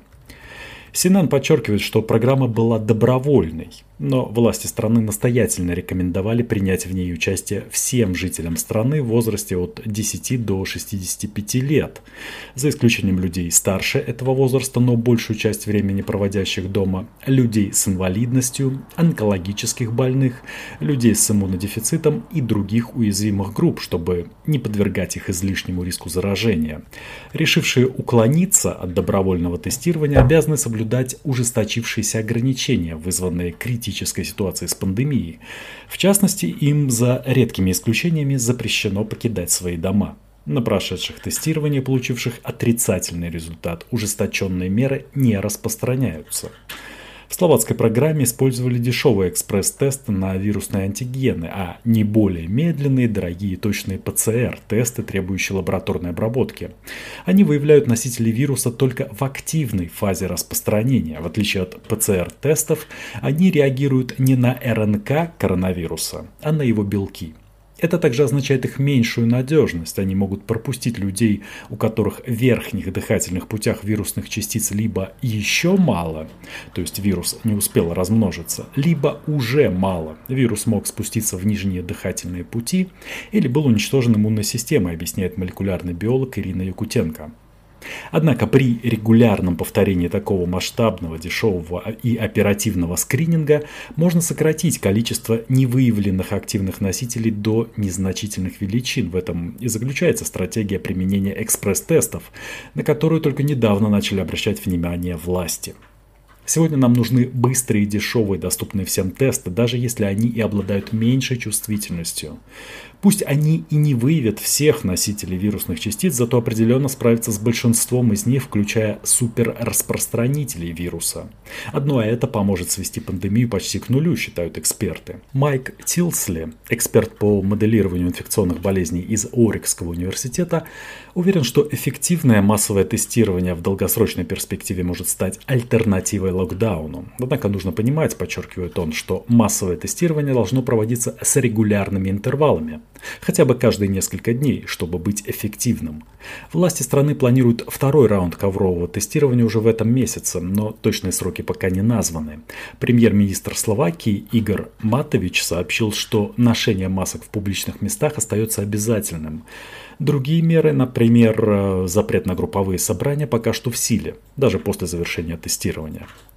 В Словакии с 1 октября объявлен режим чрезвычайной ситуации. В стране выявлены более 63 тысяч случаев заболевания и 235 смертей от коронавируса. По данным Reuters, пилотная программа по массовому тестированию на коронавирус будет запущена в Ливерпуле уже 6 ноября. Пока что рано говорить, прокомментировал это премьер-министр Великобритании Борис Джонсон, но массовое тестирование потенциально может стать новым мощным орудием в борьбе против COVID-19. Напомним, что Великобритания занимает первенство в Европе по количеству заболевших, более миллиона, а с 5 ноября в силу вступит новый локдаун. В Ливерпуле будут использоваться ПЦР-тесты, а также более быстрые и дешевые ламп тесты. В зависимости от успеха пилотной программы тестирования, по словам Джонсона, до Рождества она будет распространена по всей стране. Не все, впрочем, разделяют энтузиазм в отношении массового тестирования. Глава программы ВОЗ по чрезвычайным ситуациям в области здравоохранения Майк Райан считает тестирование всего населения затратным и нереалистичным мероприятием. А профессор биомедицинских технологий из университета Рейдинга Александр Эдвардс призывает осторожно относиться к чрезмерно оптимистичным заявлениям. Любая программа тестирования окажется полезной для снижения негативного эффекта от COVID-19 на экономику и здоровье населения, только если она впишется в более масштабную, внятную и эффективную стратегию по замедлению распространения вируса. СМИ часто без стеснения рисуют картины массовой миграции людей, жизнь которых омрачило глобальное потепление – Караваны мигрантов, по их представлениям, устремляются из засушливых зон и регионов с конфликтами в благополучную Европу, США, Канаду и Австралию, которые охвачены моральной паникой. Глобальное потепление становится козырем в любой повестке. Правые и крайне правые вдруг забывают о своем климатическом дениализме и связывают реакцию на климатические изменения с вопросами территории и этнической чистоты. Это подогревает климатический национализм, порождает страшные истории о вторжении беженцев и представляет климатическую миграцию как беспрецедентный, массивный и дестабилизирующий фактор. В 2015 году, когда начинался нынешний миграционный кризис в Европе, Жан-Клод Юнкер, бывший в то время председателем Еврокомиссии, в ежегодном докладе о положении дел в ЕС прямо говорил, что глобальное потепление – один из основных факторов нового феномена миграции. Климатические беженцы станут новым вызовом, если мы не будем действовать оперативно. Но как далеко действительно заходят нарисованные СМИ караваны мигрантов и существуют ли какие-то международные нормы в этом вопросе? Кто они такие, климатические беженцы? Плыть по течению – Безусловно, проблема существует и масштаб ее планетарный. Люди покидают дома из-за последствий изменений климата. Это происходит и в крошечных тихоокеанских островных государствах, таких как Кирибати, и на побережье Луизианы в США, где каждые 100 минут вода занимает территорию размером с футбольное поле. Однако часто изменение климата становится во главе любой новости, которая повествует об очередном стихийном бедствии. Например, когда почти 400 тысяч пуэрториканцев хлынули в материковую Америку в течение нескольких месяцев после урагана Мария в 2017 году. А летом 2019 года вышло несколько статей о том, что пострадавшие от засухи фермеры Гондураса и Гватемалы бежали на север.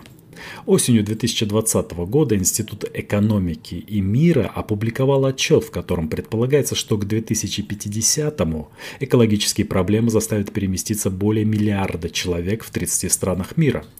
Некоторые журналисты безапелляционно заявляют, великая климатическая миграция началась.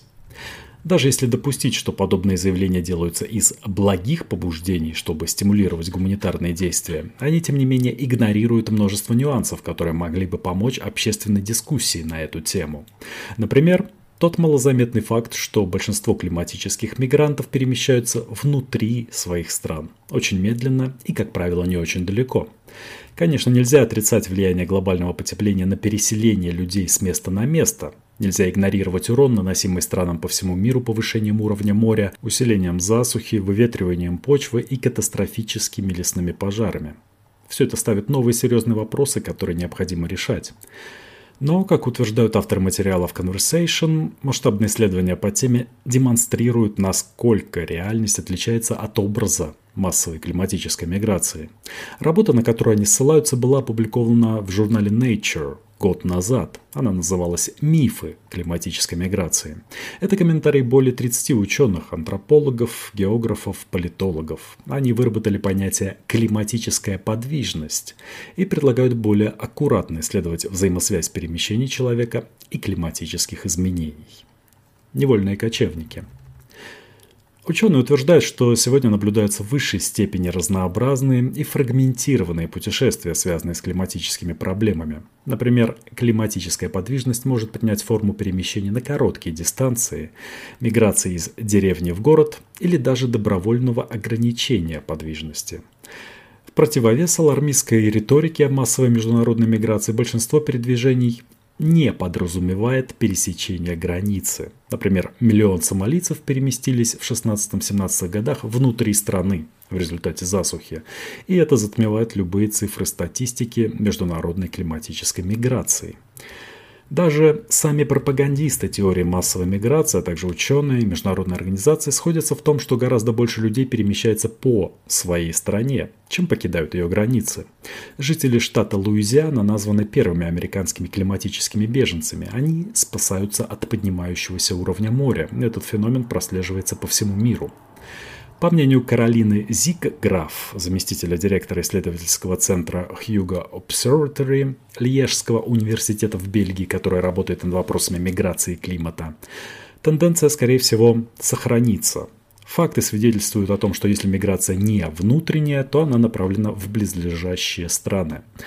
В пример она приводит Сен-Луи в Сенегале. В рыболовецком квартале Ндар, второго по величине города страны, 97% населения кормится уловом.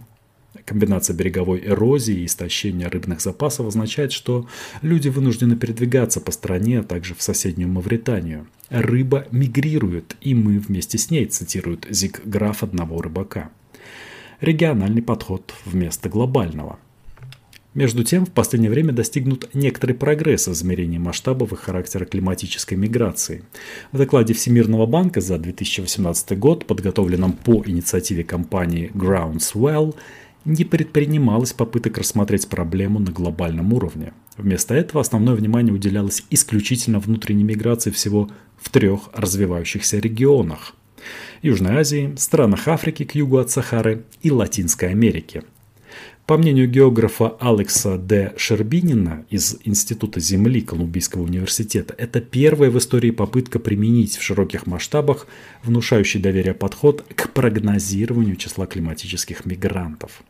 Его университетская команда проанализировала гравитационную модель, использованную в исследовании, позволившую подсчитать потерю или прирост населения в зависимости исключительно от климатических факторов – Шербини наговаривается, что хотя эти цифры были аргументированы, делать точные прогнозы все еще проблематично. Более важным результатом, полагает географ, было точное определение горячих точек для климатической миграции внутри регионов. Это и есть тот самый региональный подход, который считается сейчас наиболее многообещающим для решения этой проблемы.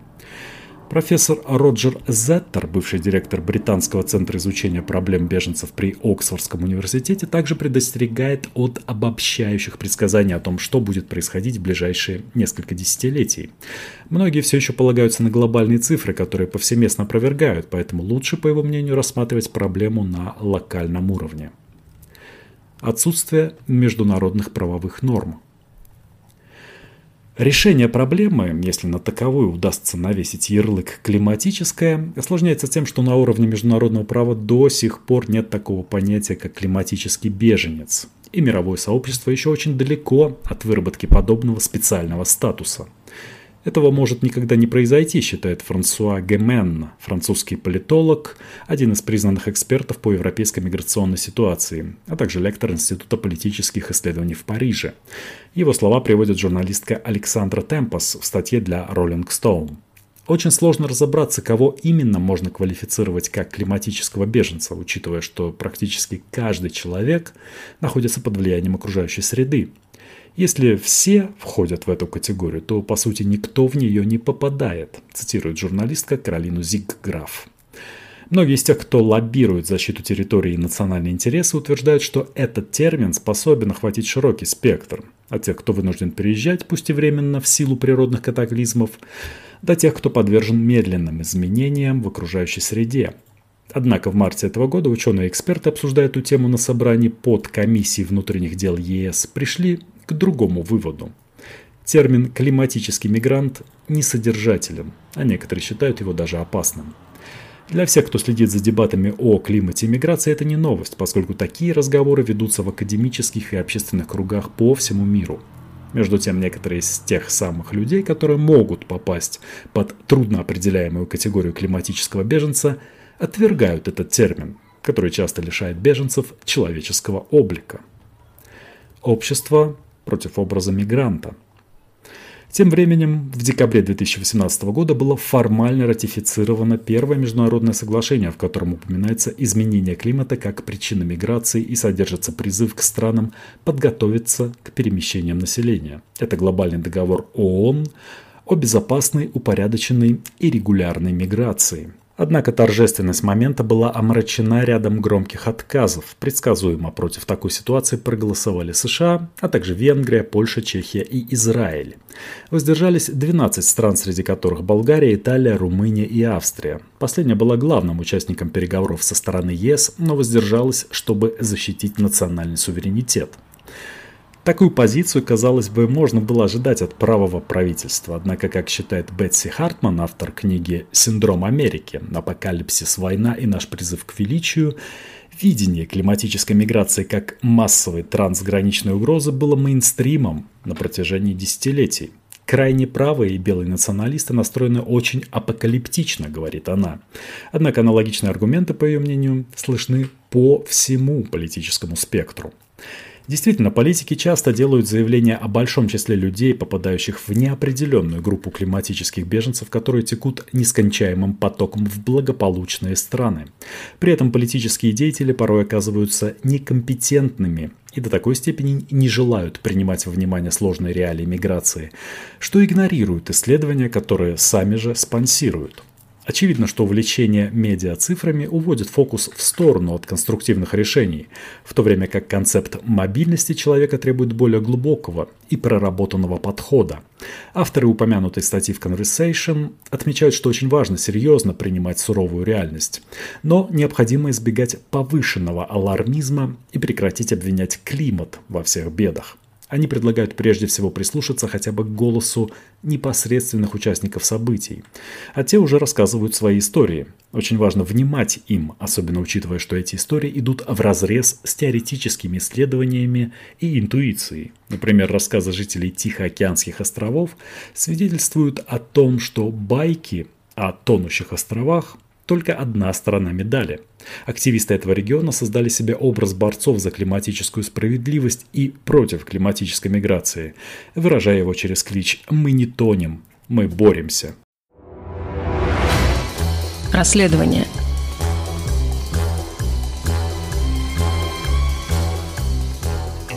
Всем привет! Это новый подкаст «Инсайдера», рубрика расследования. Я Софья Адамова. Сегодня мы бы хотели обсудить текст, который называется «Назови мое имя. Кто и как производит в России новичок для спецслужб». Собственно, Роман Доброхотов расскажет нам какие-то интересные детали этого расследования и э, как вообще э, оно проходило, потому что всем, конечно, безумно интересно узнать, как журналисты-расследователи получают информацию. Роман, привет. Приветствую. Ну, я в двух словах расскажу о сути самого расследования для тех, кто его не читал или не слышал о нем. Суть, на самом деле, очень проста. В 2017 году Россия отчиталась о том, что химического оружия в России нет, в том числе и новичка, который является боевым отравляющим веществом, действующим как ингибитор холинестеразы. То есть он по сути, останавливает функционирование мозга и э, используется, по крайней мере, использовался изначально по предназначению как э, химическое оружие в случае там какой-нибудь войны или чего-то подобного. И вот в 2017 году все боеприпасы с химическим оружием были публично уничтожены. Я говорю публично, потому что транслировалось по телевидению. Владимир Путин лично следил за трансляцией, показывали его выступление пафосное после этого, где он рассказывал, как вот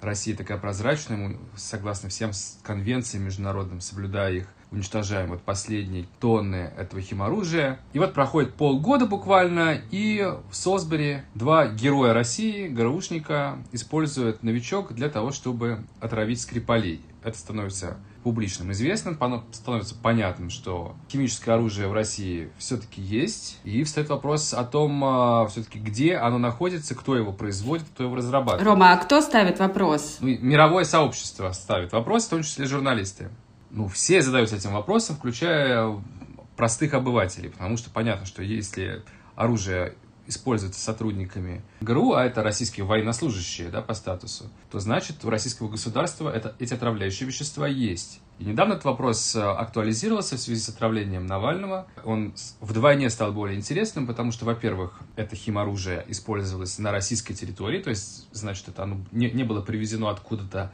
скажем, с какой-нибудь военной базы из Средней Азии. Нет, оно было в Томске, и оно было новым, то есть оно не входило в список уже известных формул новичка. Это был новичок нового типа. Следовательно, кто-то занимался разработкой нового химоружия, а согласно действующим конвенциям, запрещено не просто хранение химоружия, запрещено еще и его разработка, разработка новых веществ. Поэтому мы видим, что все пункты нарушались здесь. И, соответственно, мы, э, имею в виду инсайдер и Bellingcat, начали расследовать вот эту сторону вопроса, особенно активно после отравления Навального. И мы решили просто посмотреть круг общения тех ГРУшников, про которых у нас, которых у нас уже была информация, как об отравителях. Это войсковая часть 29155, которой руководит генерал Аверьянов. И в ней мы знаем э, как минимум там, порядка восьми офицеров, служащих там, которые участвовали в отравлениях. Я говорю во множественном числе, потому что это не только отравление Скрипаля, но и отравление болгарского предпринимателя Емельяна Гебрева в 2005 году. И в обоих, скажем, отравлениях участвовал один и тот же человек, Денис э, Сергеев, он же Сергей Федотов, его имя прикрытия. Он был и в Англии в 2018 году во время отравления Скрипаля, и в Болгарии во время отравления Гебрева. То есть там даже одни и те же люди пересекаются. Всего где-то около 8 8 человек.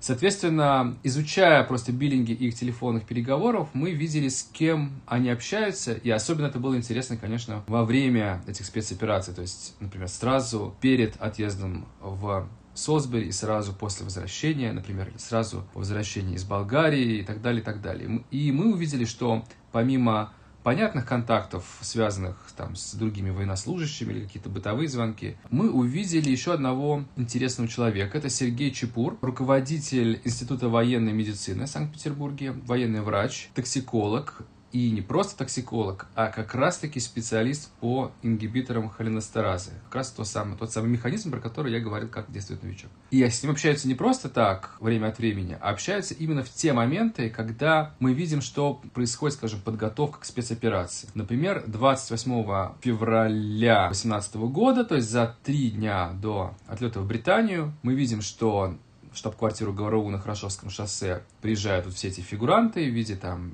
пресловутого Мишкина, а он же Петров, тот же там Сергеев, еще там ряд людей, а мы видим, что они приезжают на Хорошевское шоссе. В этот же день туда же прилетает из Петербурга Сергей Чепур по прилету сразу звонит Мишкину, отправляется туда на Хорошевское шоссе, три часа с ними совещается. Ну, то есть это явно как бы не, не случайная вещь. Да? Специалист по новичку внезапно встречается с людьми, которые этот новичок через три дня использует в Сосборе. Дальше есть еще интересный момент. После этой встречи он встречается с другими своими коллегами, тоже специалистами по новичку, которые раньше работали в 27-м научном центре Минобороны, а потом стали работать в неком загадочном научном центре под названием «Сигнал», ранее, в общем, особо никем неизвестным. И официально у них есть там разрешение на изучение хим оружия, но только под, под предлогом как бы там экспортного контроля. Хотя какой там экспортный контроль, никуда химическое оружие не может быть экспортироваться. Да? Даже когда оно было разрешено, его не могли экспортировать. То есть это явно какой-то предлог просто. И мы стали изучать, что же это за сигнал такой, с которым общается этот Чепур, и обнаружили, что это тоже интересная довольно контора, потому что там действительно работают там вот Артур Жиров, его подчиненные, они являются тоже специалистами по хреностеразе, а, у них есть всякие там патенты, есть а, научная работа, то есть мы видим, что они действительно этим профессионально занимаются. И находится лаборатория центра «Сигнал» ровно в том же комплексе зданий, где находится в том числе и войсковая часть, ответственная за уничтожение химического оружия, что вряд ли является тоже случайным совпадением. То есть, таким образом, мы имеем уже два научных института. Один это вот центр «Сигнал», который, судя по всему, занимается разработкой этого новичка, судя по тем патентам, которые мы видим, судя по составу ученых, которые там видим. И вот есть этот Питерский институт военной медицины, где работает Чепур, и этот Чепур уже непосредственно контактирует сам с ГРУшниками и как бы сопровождает эти отравления.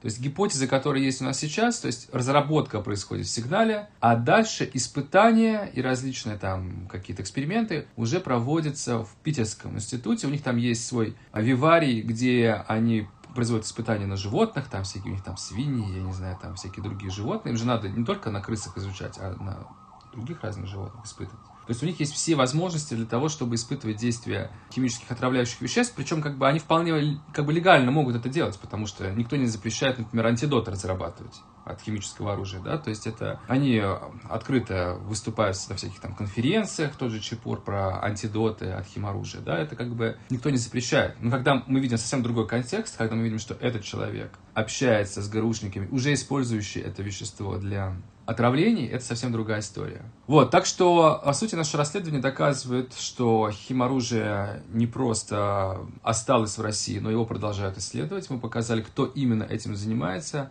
и доказали, что, ну, как минимум в случае с ГРУшными отравлениями, да, отравление Навального отдельная история, но как минимум в случае с ГРУшными отравлениями мы точно знаем, что вот этот контакт происходил, мы знаем, с какими конкретно научными институтами. Скажи, пожалуйста, а вот как вы узнали конкретные фамилии? То есть э, понятно, что в конечном счете ваша информация подтвердилась, но сами первые исходные данные, как получали вы? Кто-то вам слил? Или, может быть, еще какие-то есть э, тайные источники таких по-настоящему закрытых данных? Так это были предыдущие наши расследования о вот этой войсковой части. То есть мы, когда уже после того, как мы вычислили там, Мишкина, Чепигу, угу. Сергеева и так далее, которых мы тоже вычисляли, в том числе по перелетам, по телефонным разговорам и так далее, и так далее, угу.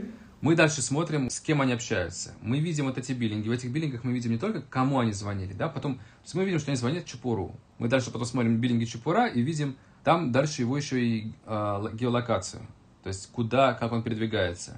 И дальше мы видим вот эти все передвижения. А, ну, то есть не то, чтобы мы, я имею в виду, что сами биллинги получают э, Bellingcat, как, как именно это все получается, это к, ним вопрос. Но инсайдеры со своей стороны, ну, помимо того, что мы еще по открытым источникам ищем, и мы там дозвонились всем этим чупорам и спросили, что они там думают про это, мы помимо этого анализируем те биллинги, которые нам показывают Bellingcat. Но я сразу скажу, что подделать как-то или там сымитировать это что-то невозможно, потому что когда вы получаете просто сырые данные и изучаете их, то вы даже сначала сами не знаете, что вы ищете. Поэтому если бы вам кто-то захотел подсунуть бумажку и сказать, ага, вот тут вот что-то такое, что вы должны опубликовать, да, этот человек даже не знает, что мы ищем. Грубо говоря, там, не знаю, полицейский или там представитель там, телефонного оператора, который торгует данными, он же даже не знает. Э, мы сами не знаем, что мы ищем сначала, да, мы просто смотрим на данные, потом видим, какие-то здесь есть странности, начинаем проверять другими разными источниками. Там же не только биллинги разговоров, там есть базы перелетов, базы, где кто живет, регистрация автомобилей и так далее, и так далее. Все эти базы находятся в разных местах. Где-то это телеграм-боты, где-то Billingcat каким-то образом там их заказывает. Где-то это официальные данные, например, там Росреестр, который совершенно легально можно смотреть. То есть, комбинируя эти разные базы, вы добиваетесь того, что просто невозможно сманипулировать этими данными. А слить нам, слить нам это, опять же, никто не мог, потому что никто этого не знал. То есть, это есть такая иллюзия, что есть суперсильные, классные такие ребята из МИ-6 и ЦРУ, которые сейчас все знают, все расскажут, они ни черта не знают. Это проблема. Они опубликовали список санкций после отравления Навального. Ни сигнала, ни Институт военной медицины в списке санкций нет. Что подтверждает, что они ни черта не знали о том, кто этим всем занимается. Есть зато центры, которые этим давно уже не занимаются. Как 33-й научный центр, который был вот в Шиханах, где это изначально все производилось. Ну, хотя, конечно, может быть, и они только формально закрыты, может, на самом деле там кто-то работает. Но, как минимум, здесь мы видим, что, да, общение с 33-м научным центром тоже было, но явно не не это было центром производства новичка. Но ну, я правильно понимаю, что производители и вообще все задействованные в этой операции, они, в общем, все свои дела обсуждают по старинке по телефону, и, в общем-то, они же понимают риски, да, что есть вот такие вы, которые уже давным-давно научились все эти их переговоры отлавливать. Почему, как ты думаешь, они так себя ведут? Потому что всегда у них была такая репутация, вот, великие шпионы, настоящие агенты, а сейчас кажется, что такими расследованиями вы этот миф разоблачили. Во-первых, про давным-давно. То есть наши первые расследования с, с биллингами телефонных разговоров появились а, в конце 2018 года. Да, с тех пор мир изменился.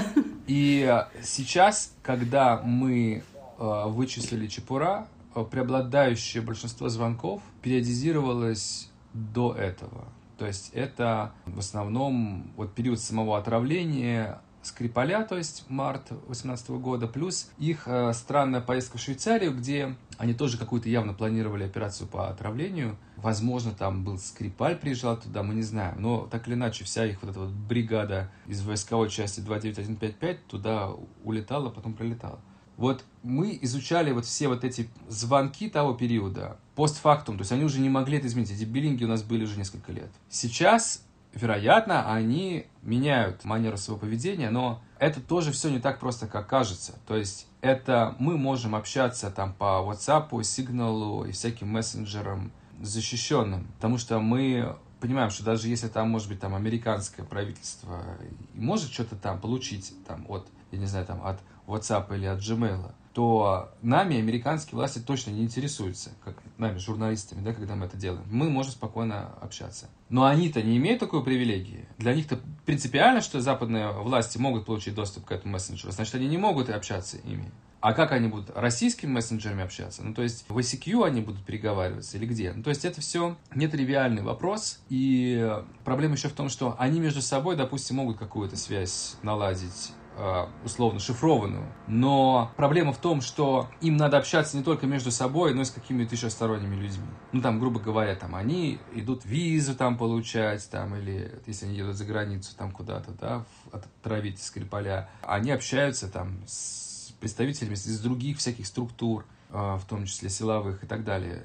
И не все же будут пользоваться каким-то конкретным мессенджером, который они выберут. Поэтому им все равно придется совершать какие-то телефонные звонки и так далее. Так что все это не так просто, как кажется на первый взгляд. И кроме того, у меня есть ощущение, что они не супер мотивированы тоже до сих пор даже. Потому что, ну, знали все, что отравили Скрипаля ГРУшники. Ну и что? Как бы, да, ну, и так всем было понятно, что никому, кроме России, он не был интересен. И так всем было понятно, что от Навального никто, кроме Путина, не может. Им главное, чтобы не было каких-то прям совсем железных формальных доказательств, чтобы можно было прямо вот в суде сказать, что ага, вот, это точно вы. Вот тут они стараются как бы так следы немножко подметать. А, и то плохо получается. Вот, ну а уж э, здесь э, они просто говорят, да вы, вы чего, это все инсайдер выдумал, они нарисовали все эти биллинги, ничего у них нет. А официально, конечно, никакие телефонные операторы ничего не будут выдавать. Хорошо, но вот скажи, вот э, вы провели расследование. Естественно, европейские все органы заинтересованы в этом расследовании, получили ваши данные. Что дальше будет? Как они их будут использовать? И стоит ли ждать вообще для России каких-то реально глобальных последствий? Ну, что дальше будет, зависит от политической воли, в том числе зависит от э, результатов американских выборов. Поэтому сложно предсказать, но нас, как журналистов, это, честно говоря, уже интересует во вторую очередь, поскольку наша задача как бы установить правду, установить факт, установить, сообщить всем россиянам. Вот мы знаем, что наши власти травят и своих, и чужих запрещенным подлежащим уничтожению веществом. Мы знаем, что Путин врал, когда говорил, что химическое оружие уничтожено. Мы, мы знаем, что российские спецслужбы занимаются внесудебными казнями, что запрещено. Безотносительно того, хороший Скрипаль или плохой. Может быть, он даже очень плохой. Не может быть никаких внесудебных казней. Я уж молчу про отравление Навального. А, а там не только отравление Навального, да? Не надо забывать про Владимира Карамурзу, который, скорее всего, тоже был отравлен новичком. Не надо забывать про Петра Верзилова, который был отравлен тоже нервно-паралитическим веществом, не новичком, но тоже основанным на похожем механизме, по сути, там, на обратном механизме, не ослабляет действие холинестераза, а усиливает. Или э, про двух э, руководителей Русада, которые умерли от э, сердечного приступа в один и тот же месяц друг с другом сразу после отъезда Родченко, при том, что отличались замечательным здоровьем. Или про сына Скрипаля, который умер сразу выйдя из Сапсана в поездке в Россию на несколько дней, приехал, и тут внезапно, хопа, вдруг ему стало плохо именно вот в эти дни, и умер. Молодой совершенно человек, здоровый. За год, да, Скрипаля. И так далее, и так далее. То есть э, речь идет вовсе не о том, что там вот есть какие-то два неудачника, которые там попытались отравить Скрипаля, и у них не получилось. Нет, речь идет о том, что есть профессиональные убийцы, которые являются сотрудниками государства, офицерами российских спецслужб, которые по приказу Путина занимаются внесудебными казнями. Это серьезная вещь. Если сейчас какие-то российские граждане считают, что это их не касается, это может быть сейчас их не касается. Потому что, как, может быть, если Навальный не нравится, может быть, им их это не касается. Но отравить могут кого угодно и где угодно, если он Путину там не понравится, да, это ненормальная ситуация, это абсолютно средневековье, и вот что мы хотим донести. А будут там какие-то санкции, будут они эффективными, неэффективными, это уже десятый вопрос, на самом деле, мне кажется, что санкции абсолютно вторичные, и санкции Путин там с Патрушевым и с Бортниковым боятся мало, потому что они здесь себе отличную жизнь могут обустроить, у них здесь прекрасные дворцы, у них на каждого по 10 Алин Кабаевых, и все у них здесь замечательно, да. Вопрос в том, что пока русский народ это терпит, они этим будут заниматься. И если русскому народу не объяснять, что происходит, то можно терпеть еще сто лет. Вот и как бы наша миссия как журналистов называть все имена, явки, фамилии, чтобы никакой там Соловьев, Киселев не мог отмазаться и рассказать, что мы никогда не узнаем правды, это все ЦРУ придумало, тра-та-та. Нет, вот вам, пожалуйста, проверяйте сами, если хотите. Посмотрите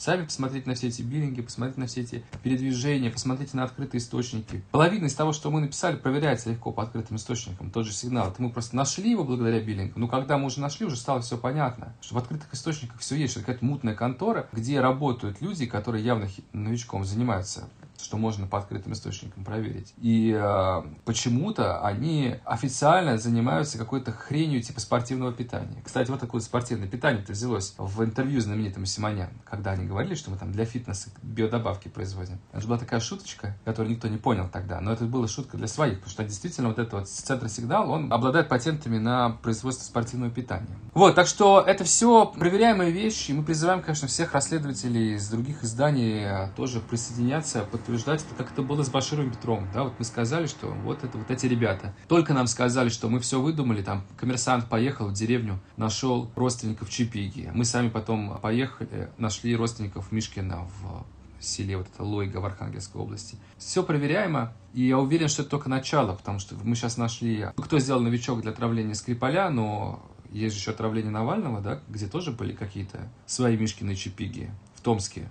Их тоже рано или поздно мы, журналисты, найдем. Вот, поэтому... Да, Ром, прости, ну просто вот мой вопрос как раз заключается в том, что странно, что этим занимаются журналисты, которые абсолютно не обладают для этого ни защитой, ни, скорее всего, экспертизой. Но есть специальные, наверняка, не знаю, подразделения тех же самых разведок на территории стран которых происходят эти преступления. Почему кажется, что вы как будто бы одни, и вы вот пишете об этом, ты говоришь, вот русский, русский народ должен знать, что происходит, что вот есть несудебные казни. Но на самом деле это же преступление, которое не русский народ должен, и не журналисты расследовать, а расследовать определенные люди. Нет, но у меня, у меня претензий к западным спецслужбам в этом смысле нет. То есть есть вопросы в отношении, конечно, уровня их э, профессионализма есть, да, но в отношении как бы их мотивов и устремлений нет вопросов. То есть на самом деле это же мы начали расследование только после того, как британские власти заявили, вот вам фотографии этих людей, мы считаем, что они отравили. И вот вам фальшивые имена. Если бы они такого не сказали, мы бы никогда ничего не нашли. То есть они нашли как минимум фальшивые имена. Может быть, они, кстати, даже и знали настоящие, просто их не публиковали. А мы уже, отталкиваясь от этого, сделали свое собственное расследование. Поэтому как бы а мы работаем в параллельных мирах, и э, я думаю, что они, возможно, пользуются какой-то нашей информацией, но, безусловно, они свои расследования тоже проводят. Вот можно взять пример э, расследования берлинского убийства, где тоже мы с Блинкет э, нашли реальную личность вот этого псевдо-Соколова, который оказался Вадимом Красиковым, ФСБшником из Вымпела. И там, да, мы со своей стороны сделали то, что, вероятно, немцам было бы сделать тяжело, потому что, ну, как бы мы российские всякие там базы изучаем и так далее, и так далее. Но они нашли и поймали преступника, собственно, на территории Берлина, да, и он там арестован. То есть нельзя сказать, что они бездействуют. Просто у нас очень разное мышление, разные философии, разные задачи, по сути, потому что, ну, нам интересно то, что интересно российским гражданам, им интересно, чтобы у них там не было убийств, иногда это пересекается. Но по большому счету мы, конечно, им тоже же не особо доверяем, потому что, ну, как бы, они могут сливать какую-то информацию достоверную, какую-то недостоверную. Вот пример Нью-Йорк Таймс, например, который все время пишет все по источникам. Мы никогда практически по источникам ничего не пишем. Только вот если они что-то добавляют, мы там как бы комментарий вставляем. Но мы из расследования по источникам не делаем. А вот Нью-Йорк Таймс э, после этого берлинского убийства, я напомню, что там был убит чеченец Хангашвили в Берлине, расстрелян, был арестован российский гражданин, и стали все выяснять, кто он такой. Так вот, Нью-Йорк Таймс просто со ссылкой на какие-то свои источники написали, что а вот это, скорее всего такой-то человек, там его фамилию сообщили, его биографию какую-то, и как бы вот опубликовали статью. Но они честно написали, что мы там не уверены, но вот, вот есть такая, такие данные. Мы получили их от своих источников от спецслужб. Мы начинаем изучать, просто понимаем, что человек сейчас сидит в тюрьме в российской и никак не мог в Берлине никого убить. То есть они вместо того, чтобы потратить месяц на расследование, просто взяли и опубликовали слив источника, и нам пришлось как бы их дебанк, то, что говорится по-английски, да, разоблачать. Это показывает, собственно, что, в принципе, полагаться на какие-то источники, на какие-то сливы, это чревато просто того, что вы можете очень-очень серьезно облажаться и потерять просто доверие читателей. Мы использовать это как подсказку, наверное, можно, как наводку можно, но, но, но, но не как э, источник. Но есть ощущение, что э, спецслужбы облажались новичком, то есть, получается, Навального ему убить не удалось, э, Скрипаля тоже. Вот что ты думаешь, это был какой-то, это была какая-то показательная акция, или это правда просто новичок себя показал не так, как они ожидали? Здесь есть определенная тонкость, связанная с тем, что очень сложно рассчитать э, нужную дозу новичка, так, чтобы одновременно можно было незаметно его нанести, и одновременно, чтобы он имел летальный эффект. Потому что если вы вылите ведро новичка там на, на что-нибудь, там, скажем, на, на одежду Навального или там намажете килограмм новичка на ручку, то это может быть заметно да, на, на ручке двери, что у вас она вся измазана какой-то пастой непонятной. Если вы хотите, чтобы это была микроскопическая доза, то там надо так рассчитать, чтобы ее было достаточно после вот проникновения там, в кожу, чтобы человек погиб. И, и либо чтобы он это вдохнул или там выпил, тогда тоже подействует, это в слизи сразу всосется, если там человек выпьет, например, чай с новичком, тогда это будет иметь очень серьезно и быстрее. Вот, ну, в общем, там есть свои тонкости, и там, в общем, легко ошибиться. И вопрос только в другом. Неужели они ошибаются так часто? Потому что вот если мы посмотрим на известные случаи отравления нервно-паралитическими веществами, мы вот давайте перечислим, сколько мы знаем инцидентов, где был, были отравлены нервно-паралитическим веществом люди. Значит, Навальный один раз, Кармурзу травили дважды, значит, уже три раза, и там точно был нервный паралитик. Верзилов четыре. Гебрев, его топ-менеджер, его сын. Три случая. Скрипаль и его дочь еще два случая. Те люди, которые случайно в Британии шикнули на себя новичком, это Стерджес и ее сожитель.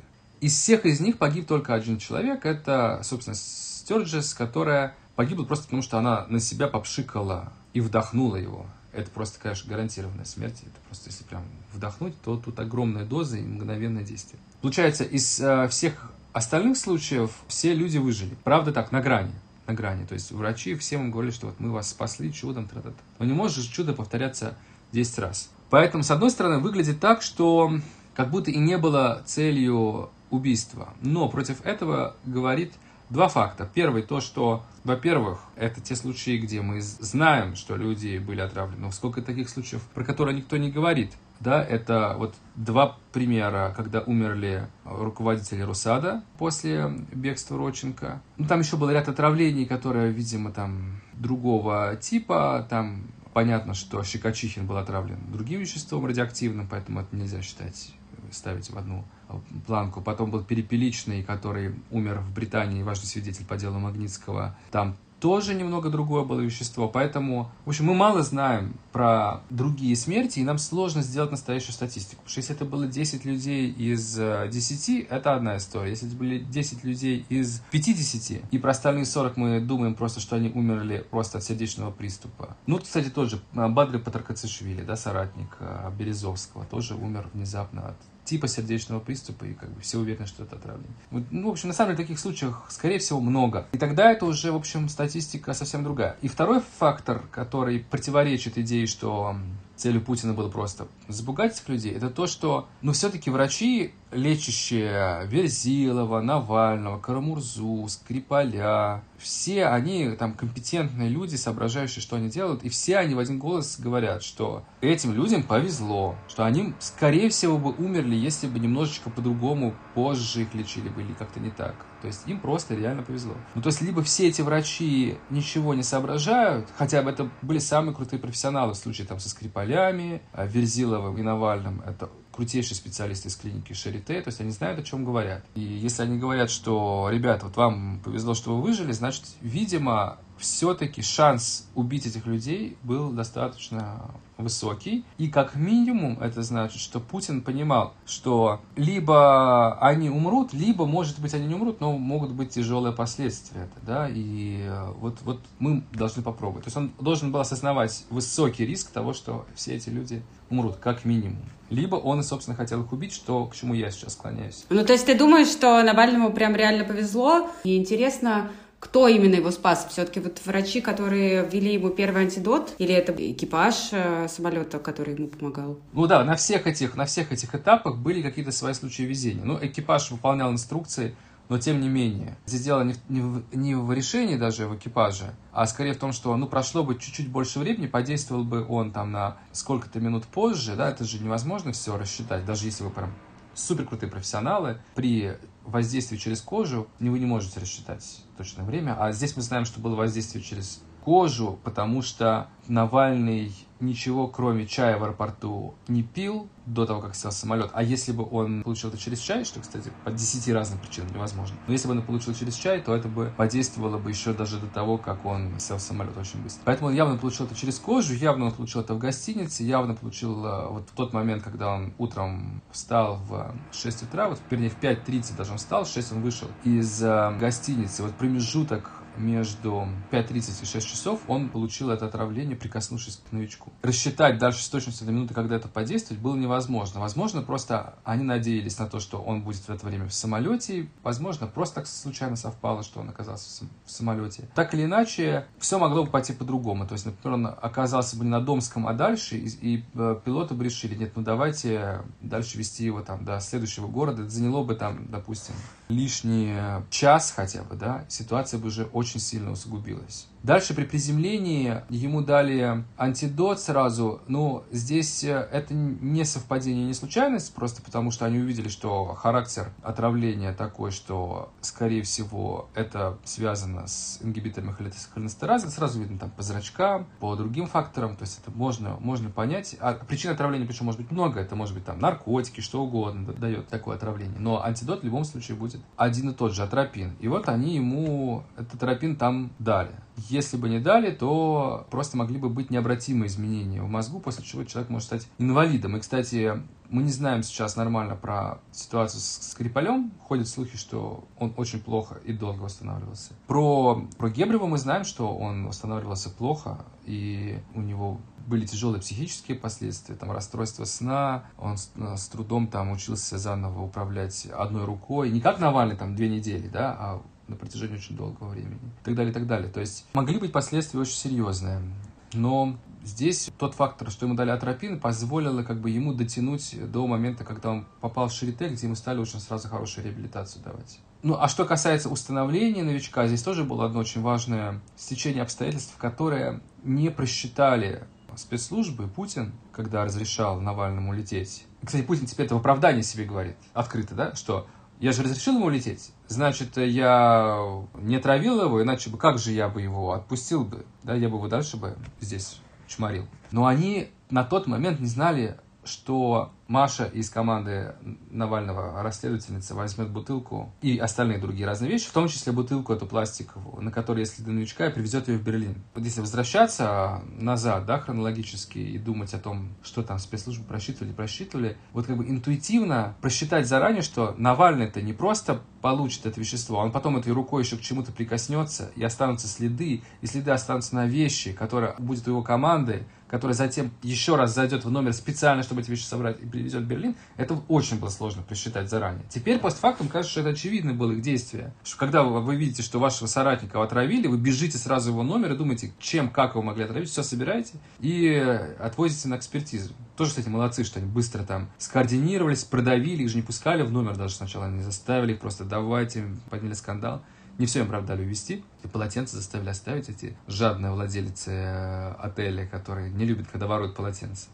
Вот, поэтому повезло здесь, да, что, что вот это вещественное доказательство осталось. А почему повезло? Потому что, да, нашли следы отравляющего вещества в организме, но в организме вещество метаболизируется. И вы можете найти следы новичка в организме, и можете найти даже там через если человека похоронит, а потом раскопают, все равно там найдется, да. Но вот именно конкретную формулу вещества, именно как, какой конкретно этот новичок удалось установить по крайней мере, как сейчас сами говорят немцы, да, нет оснований считать, что они обманывают, удалось остановить именно потому, что на поверхности бутылки остались следы от рук Навального, который прикоснулся к ней сразу после того, как соприкоснулся к новичком. Это еще очень важно еще, потому что мы точно знаем, что он травился именно в номере. Бутылка-то была в номере, то есть к моменту, когда он вышел из номера, он был уже отравлен, поэтому не могло быть в аэропорту или где-то еще. Слушай, ну вот это очень странно, то, то, что ты говоришь. Получается, если даже, предположим, кто-то умер от новичка, и его похоронили, и все равно вещество остается, что же это такое за химическое оружие, которое все равно можно обнаружить, которое так сложно, на самом деле, передать тому, кого ты хочешь отравить? Почему именно его используют? Вообще выглядит оно все как э, какой-то, наоборот, порочащее репутацию наших э, спецслужб. Да, здесь есть два фактора. Первый фактор – это то, что вы можете установить, что это было вещество нервно-паралитического типа,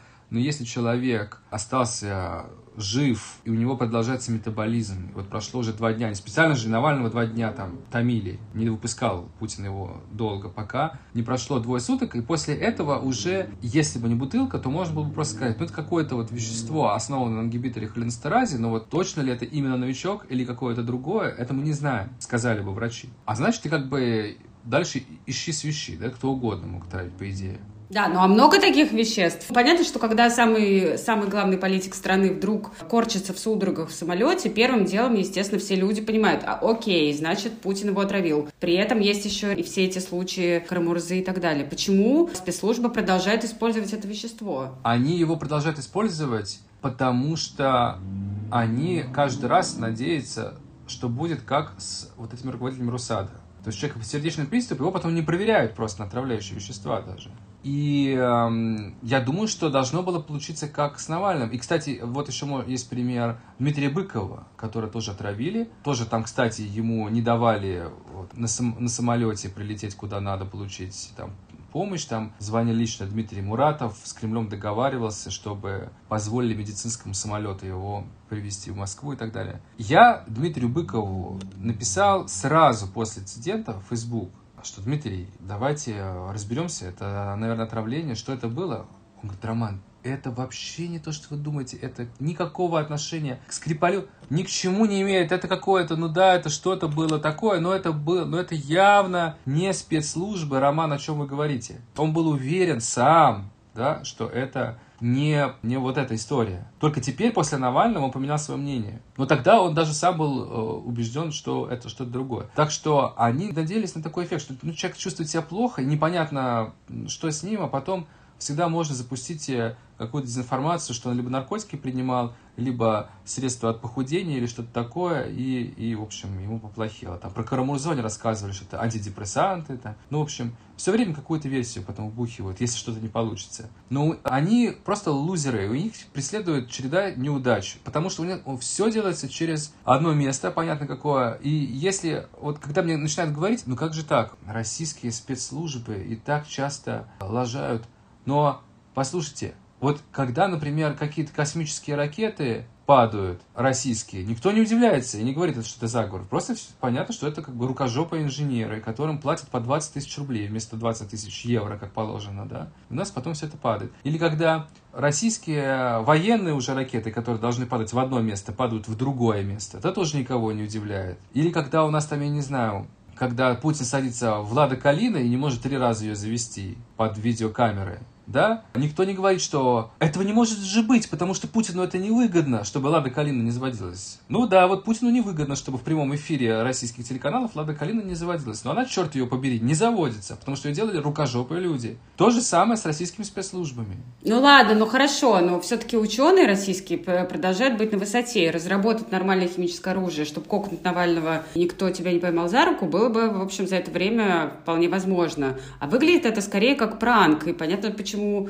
европейцы не верят в это? Я думаю, что настоящие российские ученые э, делают свои исследования вовсе не для того, чтобы травить Навального, а есть просто небольшая подгруппа людей, которая работает со спецслужбами, в том числе Жиров, в том числе Чепур, и вот еще несколько негодяев, которые отлично знают, для чего они это все делают. И, э, ну да, они, может быть, еще и сами по себе и нормальные специалисты, но они же работают еще и с ГРУшниками, ФСБшниками, которые уже сами по себе ничего особенно ими не понимают. И вот это вот замечательный тандем между вот этими прислуживающими Путина учеными и э, известно какого качества ГРУшниками и ФСБшниками, он дает вот такие вот результаты. Причем я думаю, что все эти люди же, они, ну, не особенно мотивированы, да, вот если мы посмотрим, ну, на того же там Мишкина Чепигу и, и Сергеева, да, вот все три, которые там травили Скрипаля, все три из далеких деревень ребята, росшие там у себя в провинции, сделали просто карьеру в армии, потому что больше негде было делать карьеру. Из своей задницы выбраться как-то в, в люди было по-другому нельзя.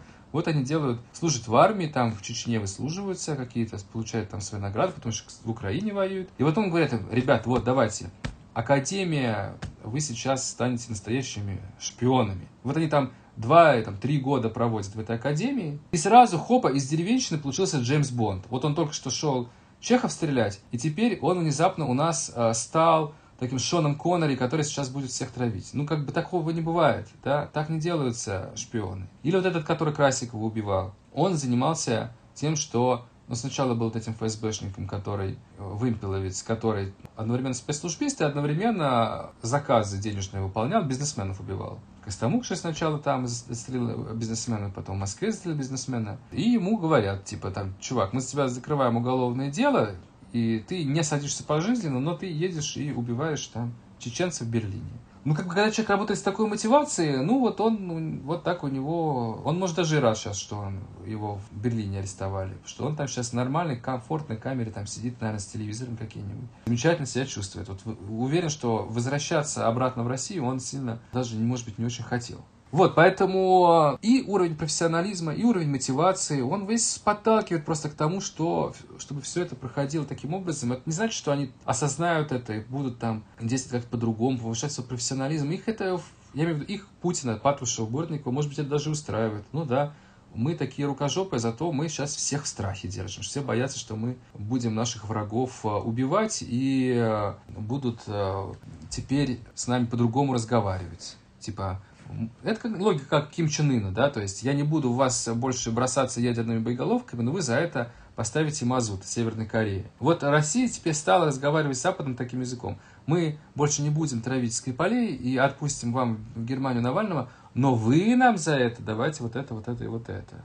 Хотя бы с нами будете встречаться, разговаривать, на 9 мая приезжать чтобы нас держать в узде. Ну, то есть вот такого уровня уже пошел разговор. Это, конечно, ужасная деградация российской дипломатии и стратегии международной. Но это, вот, к сожалению, неизбежно если, если не получается по-нормальному развивать правовое государство и демократию, это все неизбежно скатывается вот в такую историю. Россия далеко не первая страна, которая скатилась в такую вот примерно ситуацию. Слушай, ну вот э, для Путина Навальный, очевидно, личный враг, все-таки именно он должен был отдать приказ, или, по крайней мере, милостиво махнуть головой. А, получается, операция провалилась, Навальный жив, более того, он собирается вернуться в Москву, в Россию, продолжать свое дело, стал суперзвездой в Берлине, я вообще была там в этот момент, и люди, узнавая, что я русская, подходили ко мне и говорили, о, боже мой, вы, наверное, приехали, чтобы взять интервью у Навального. С таким вот буквально придыханием. Ну, пожалуй, ты, наверное, ты единственная, кто не взяла интервью Навального из российских граждан. Да-да. Ну, я даже не пыталась, э, ну, потому что, в принципе, я просто была счастлива, что он выжил. И моя симпатия к нему выросла в 10 раз, а то и в 100 после этой истории. И, собственно, вопрос к тебе. Как ты думаешь, что Путин думает в этот момент? все выглядит э, так, будто он только помог Навальному получить свои очки. Ну, конечно, конечно, он расстроен. Это тут э, к бабке не ходи. Просто ну, иногда ставится так вопрос, что, ну что, теперь будет разнос, наверное, в российских спецслужбах, как же вы так облажались? Я думаю, что никакого разноса не будет, потому что облажался по большей части сам Владимир Путин, поскольку он, в принципе, поставил вот такую задачу. Вот когда ты ставишь задачу, понимая такие риски политические для всей страны, для тебя лично, для санкций, он же подставляет не только себя, он сейчас подставил всех российских граждан, что санкции ударят по всей стране, да, там, начиная от курса валют, заканчивая там в целом для российской экономики, вот это вот путинское покушение, оно всем обойдется очень дорого. Причем Путин отлично себя будет чувствовать. Он вот, э, все его Алины Кабаевы как были, так и останутся, его все миллиарды, и его вот этом Геленджике все эти дворцы на, ост... на мысе Декапас, они все никуда не делись. А вот для нас, для всех, это будет, конечно, новое испытание, новое ужесточение с Западом и все остальное. Поэтому, ну, Путин, конечно, расстроится, так погорюет немного, ну, потом было неуспешное покушение, сделает успешное. То есть у него все, в принципе, пока все хорошо. У нас все плохо. Ну вот, э, это самый глупый вопрос, наверное, на свете, но все его себе задают так или иначе. Почему не было проще пырнуть, там, не знаю, Навального ножиком при помощи какого-нибудь бесноватого Курбатова, там, не знаю, тетушки, коих э, когда-то там режим приручил достаточно. Почему надо было устраивать такую сложную операцию? И в конце концов э, исход тоже был под вопросом. Ну, здесь два, ответа на вопрос. Первое, потому что если бы Навальный просто скончался от того, что, как сказали бы, ему стало плохо с сердцем, то, с одной стороны, все бы поняли, что, скорее всего, здесь какое-то отравление, но не было бы никаких юридических никому претензий. Невозможно было бы их выдвинуть, поскольку никакое вещество не найдено, человек просто умер, вот какое несчастье. И одновременно бы какая-то часть была бы запугана оппозиционеров, потому что понимали, что они таинственным образом могут умереть и не будут даже знать из-за чего. Да? То есть это одновременно и какое-то такое ощущение хоррора, и одновременно юридическая как бы чистота рук. А вот если бы это был а, тетушка, одно дело, когда тетушка зеленкой плескается его освобождают, да, то, что они делают, это же подментованное все делают люди, мы знаем их фамилии, мы знаем полицейских, которые с ними общались, мы знаем, что эта полиция все по сути организовывала, да, когда они зеленкой плескаются. Но это как бы можно там списать, что ну вот везде есть хулиганы там и так далее. А если а,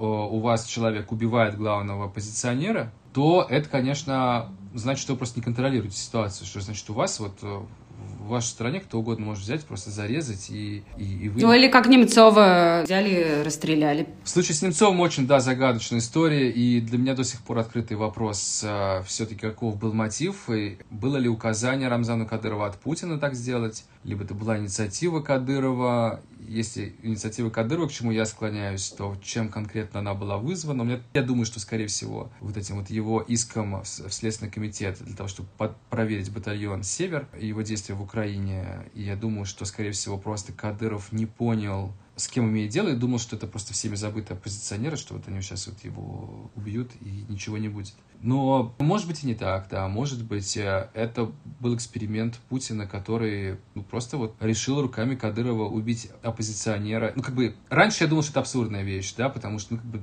он же еще и на Немцов все-таки не первый по значимости был тогда оппозиционер, да? Ну, неужели Путин на это пойдет? Но теперь после отравления Навального, я думаю, а почему бы и нет? Ну, то есть, если он может спокойно приказать убить Навального, почему не мог попросить Кадырова убить Немцова?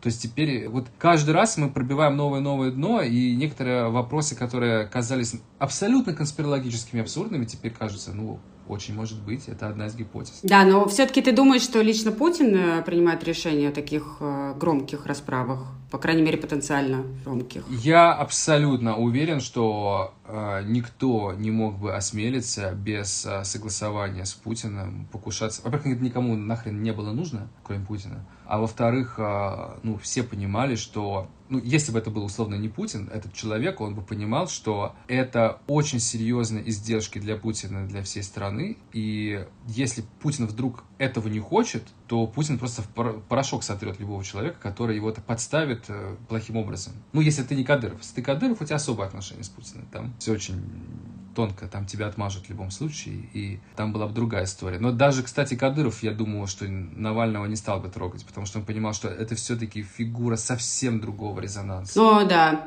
в этом смысле интересно, наверное, последний вопрос к тебе. Как ты думаешь, насколько безумным или насколько логичным выглядит решение Навального вернуться? И к тебе личный вопрос, не боишься ли ты стать мишенью для этих химиков? Ну, я вполне могу стать мишенью для химиков, но бояться не имеет смысла, потому что страх э, никаким образом не помогает в этой ситуации. Да? Если я буду делать то же самое, но буду бояться, то это ну, никак не сделает мою жизнь более безопасной. Я думаю, что Навальный исходит из такой же самой логики, то есть у него тоже есть выбор либо просто перестать быть Навальным, либо просто не бояться. Ну а что значит для него перестать быть Навальным? Ну, как бы жить спокойно жизнью пенсионера в э, Германии. Ну, это не, не, не то, что от него ждут все, не то, что он сам от себя ждет. Это равносильно, по сути, почти равносильно тому, чтобы сесть в тюрьму. Да? Ты отказываешься от основного смысла всей своей деятельности последних лет. Ну и потом я все-таки... Да, ну так поступили многие оппозиционеры, прошу прощения. Ну, как, ну, там, скажем, Каспаров, например, он все-таки чемпион мира по шахматам. То есть у него есть значительная часть жизни, он приносит огромную пользу сейчас как шахматист, развивая вот эту шахматную культуру. Он, ну, ну, то есть это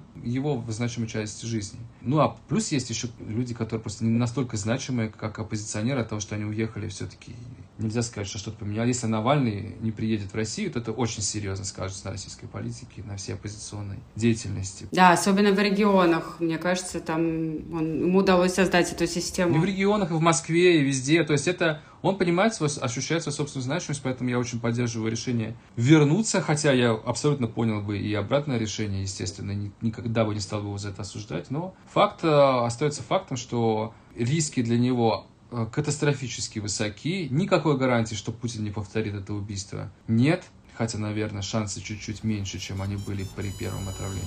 Вот, так что, ну, остается только его поддержать.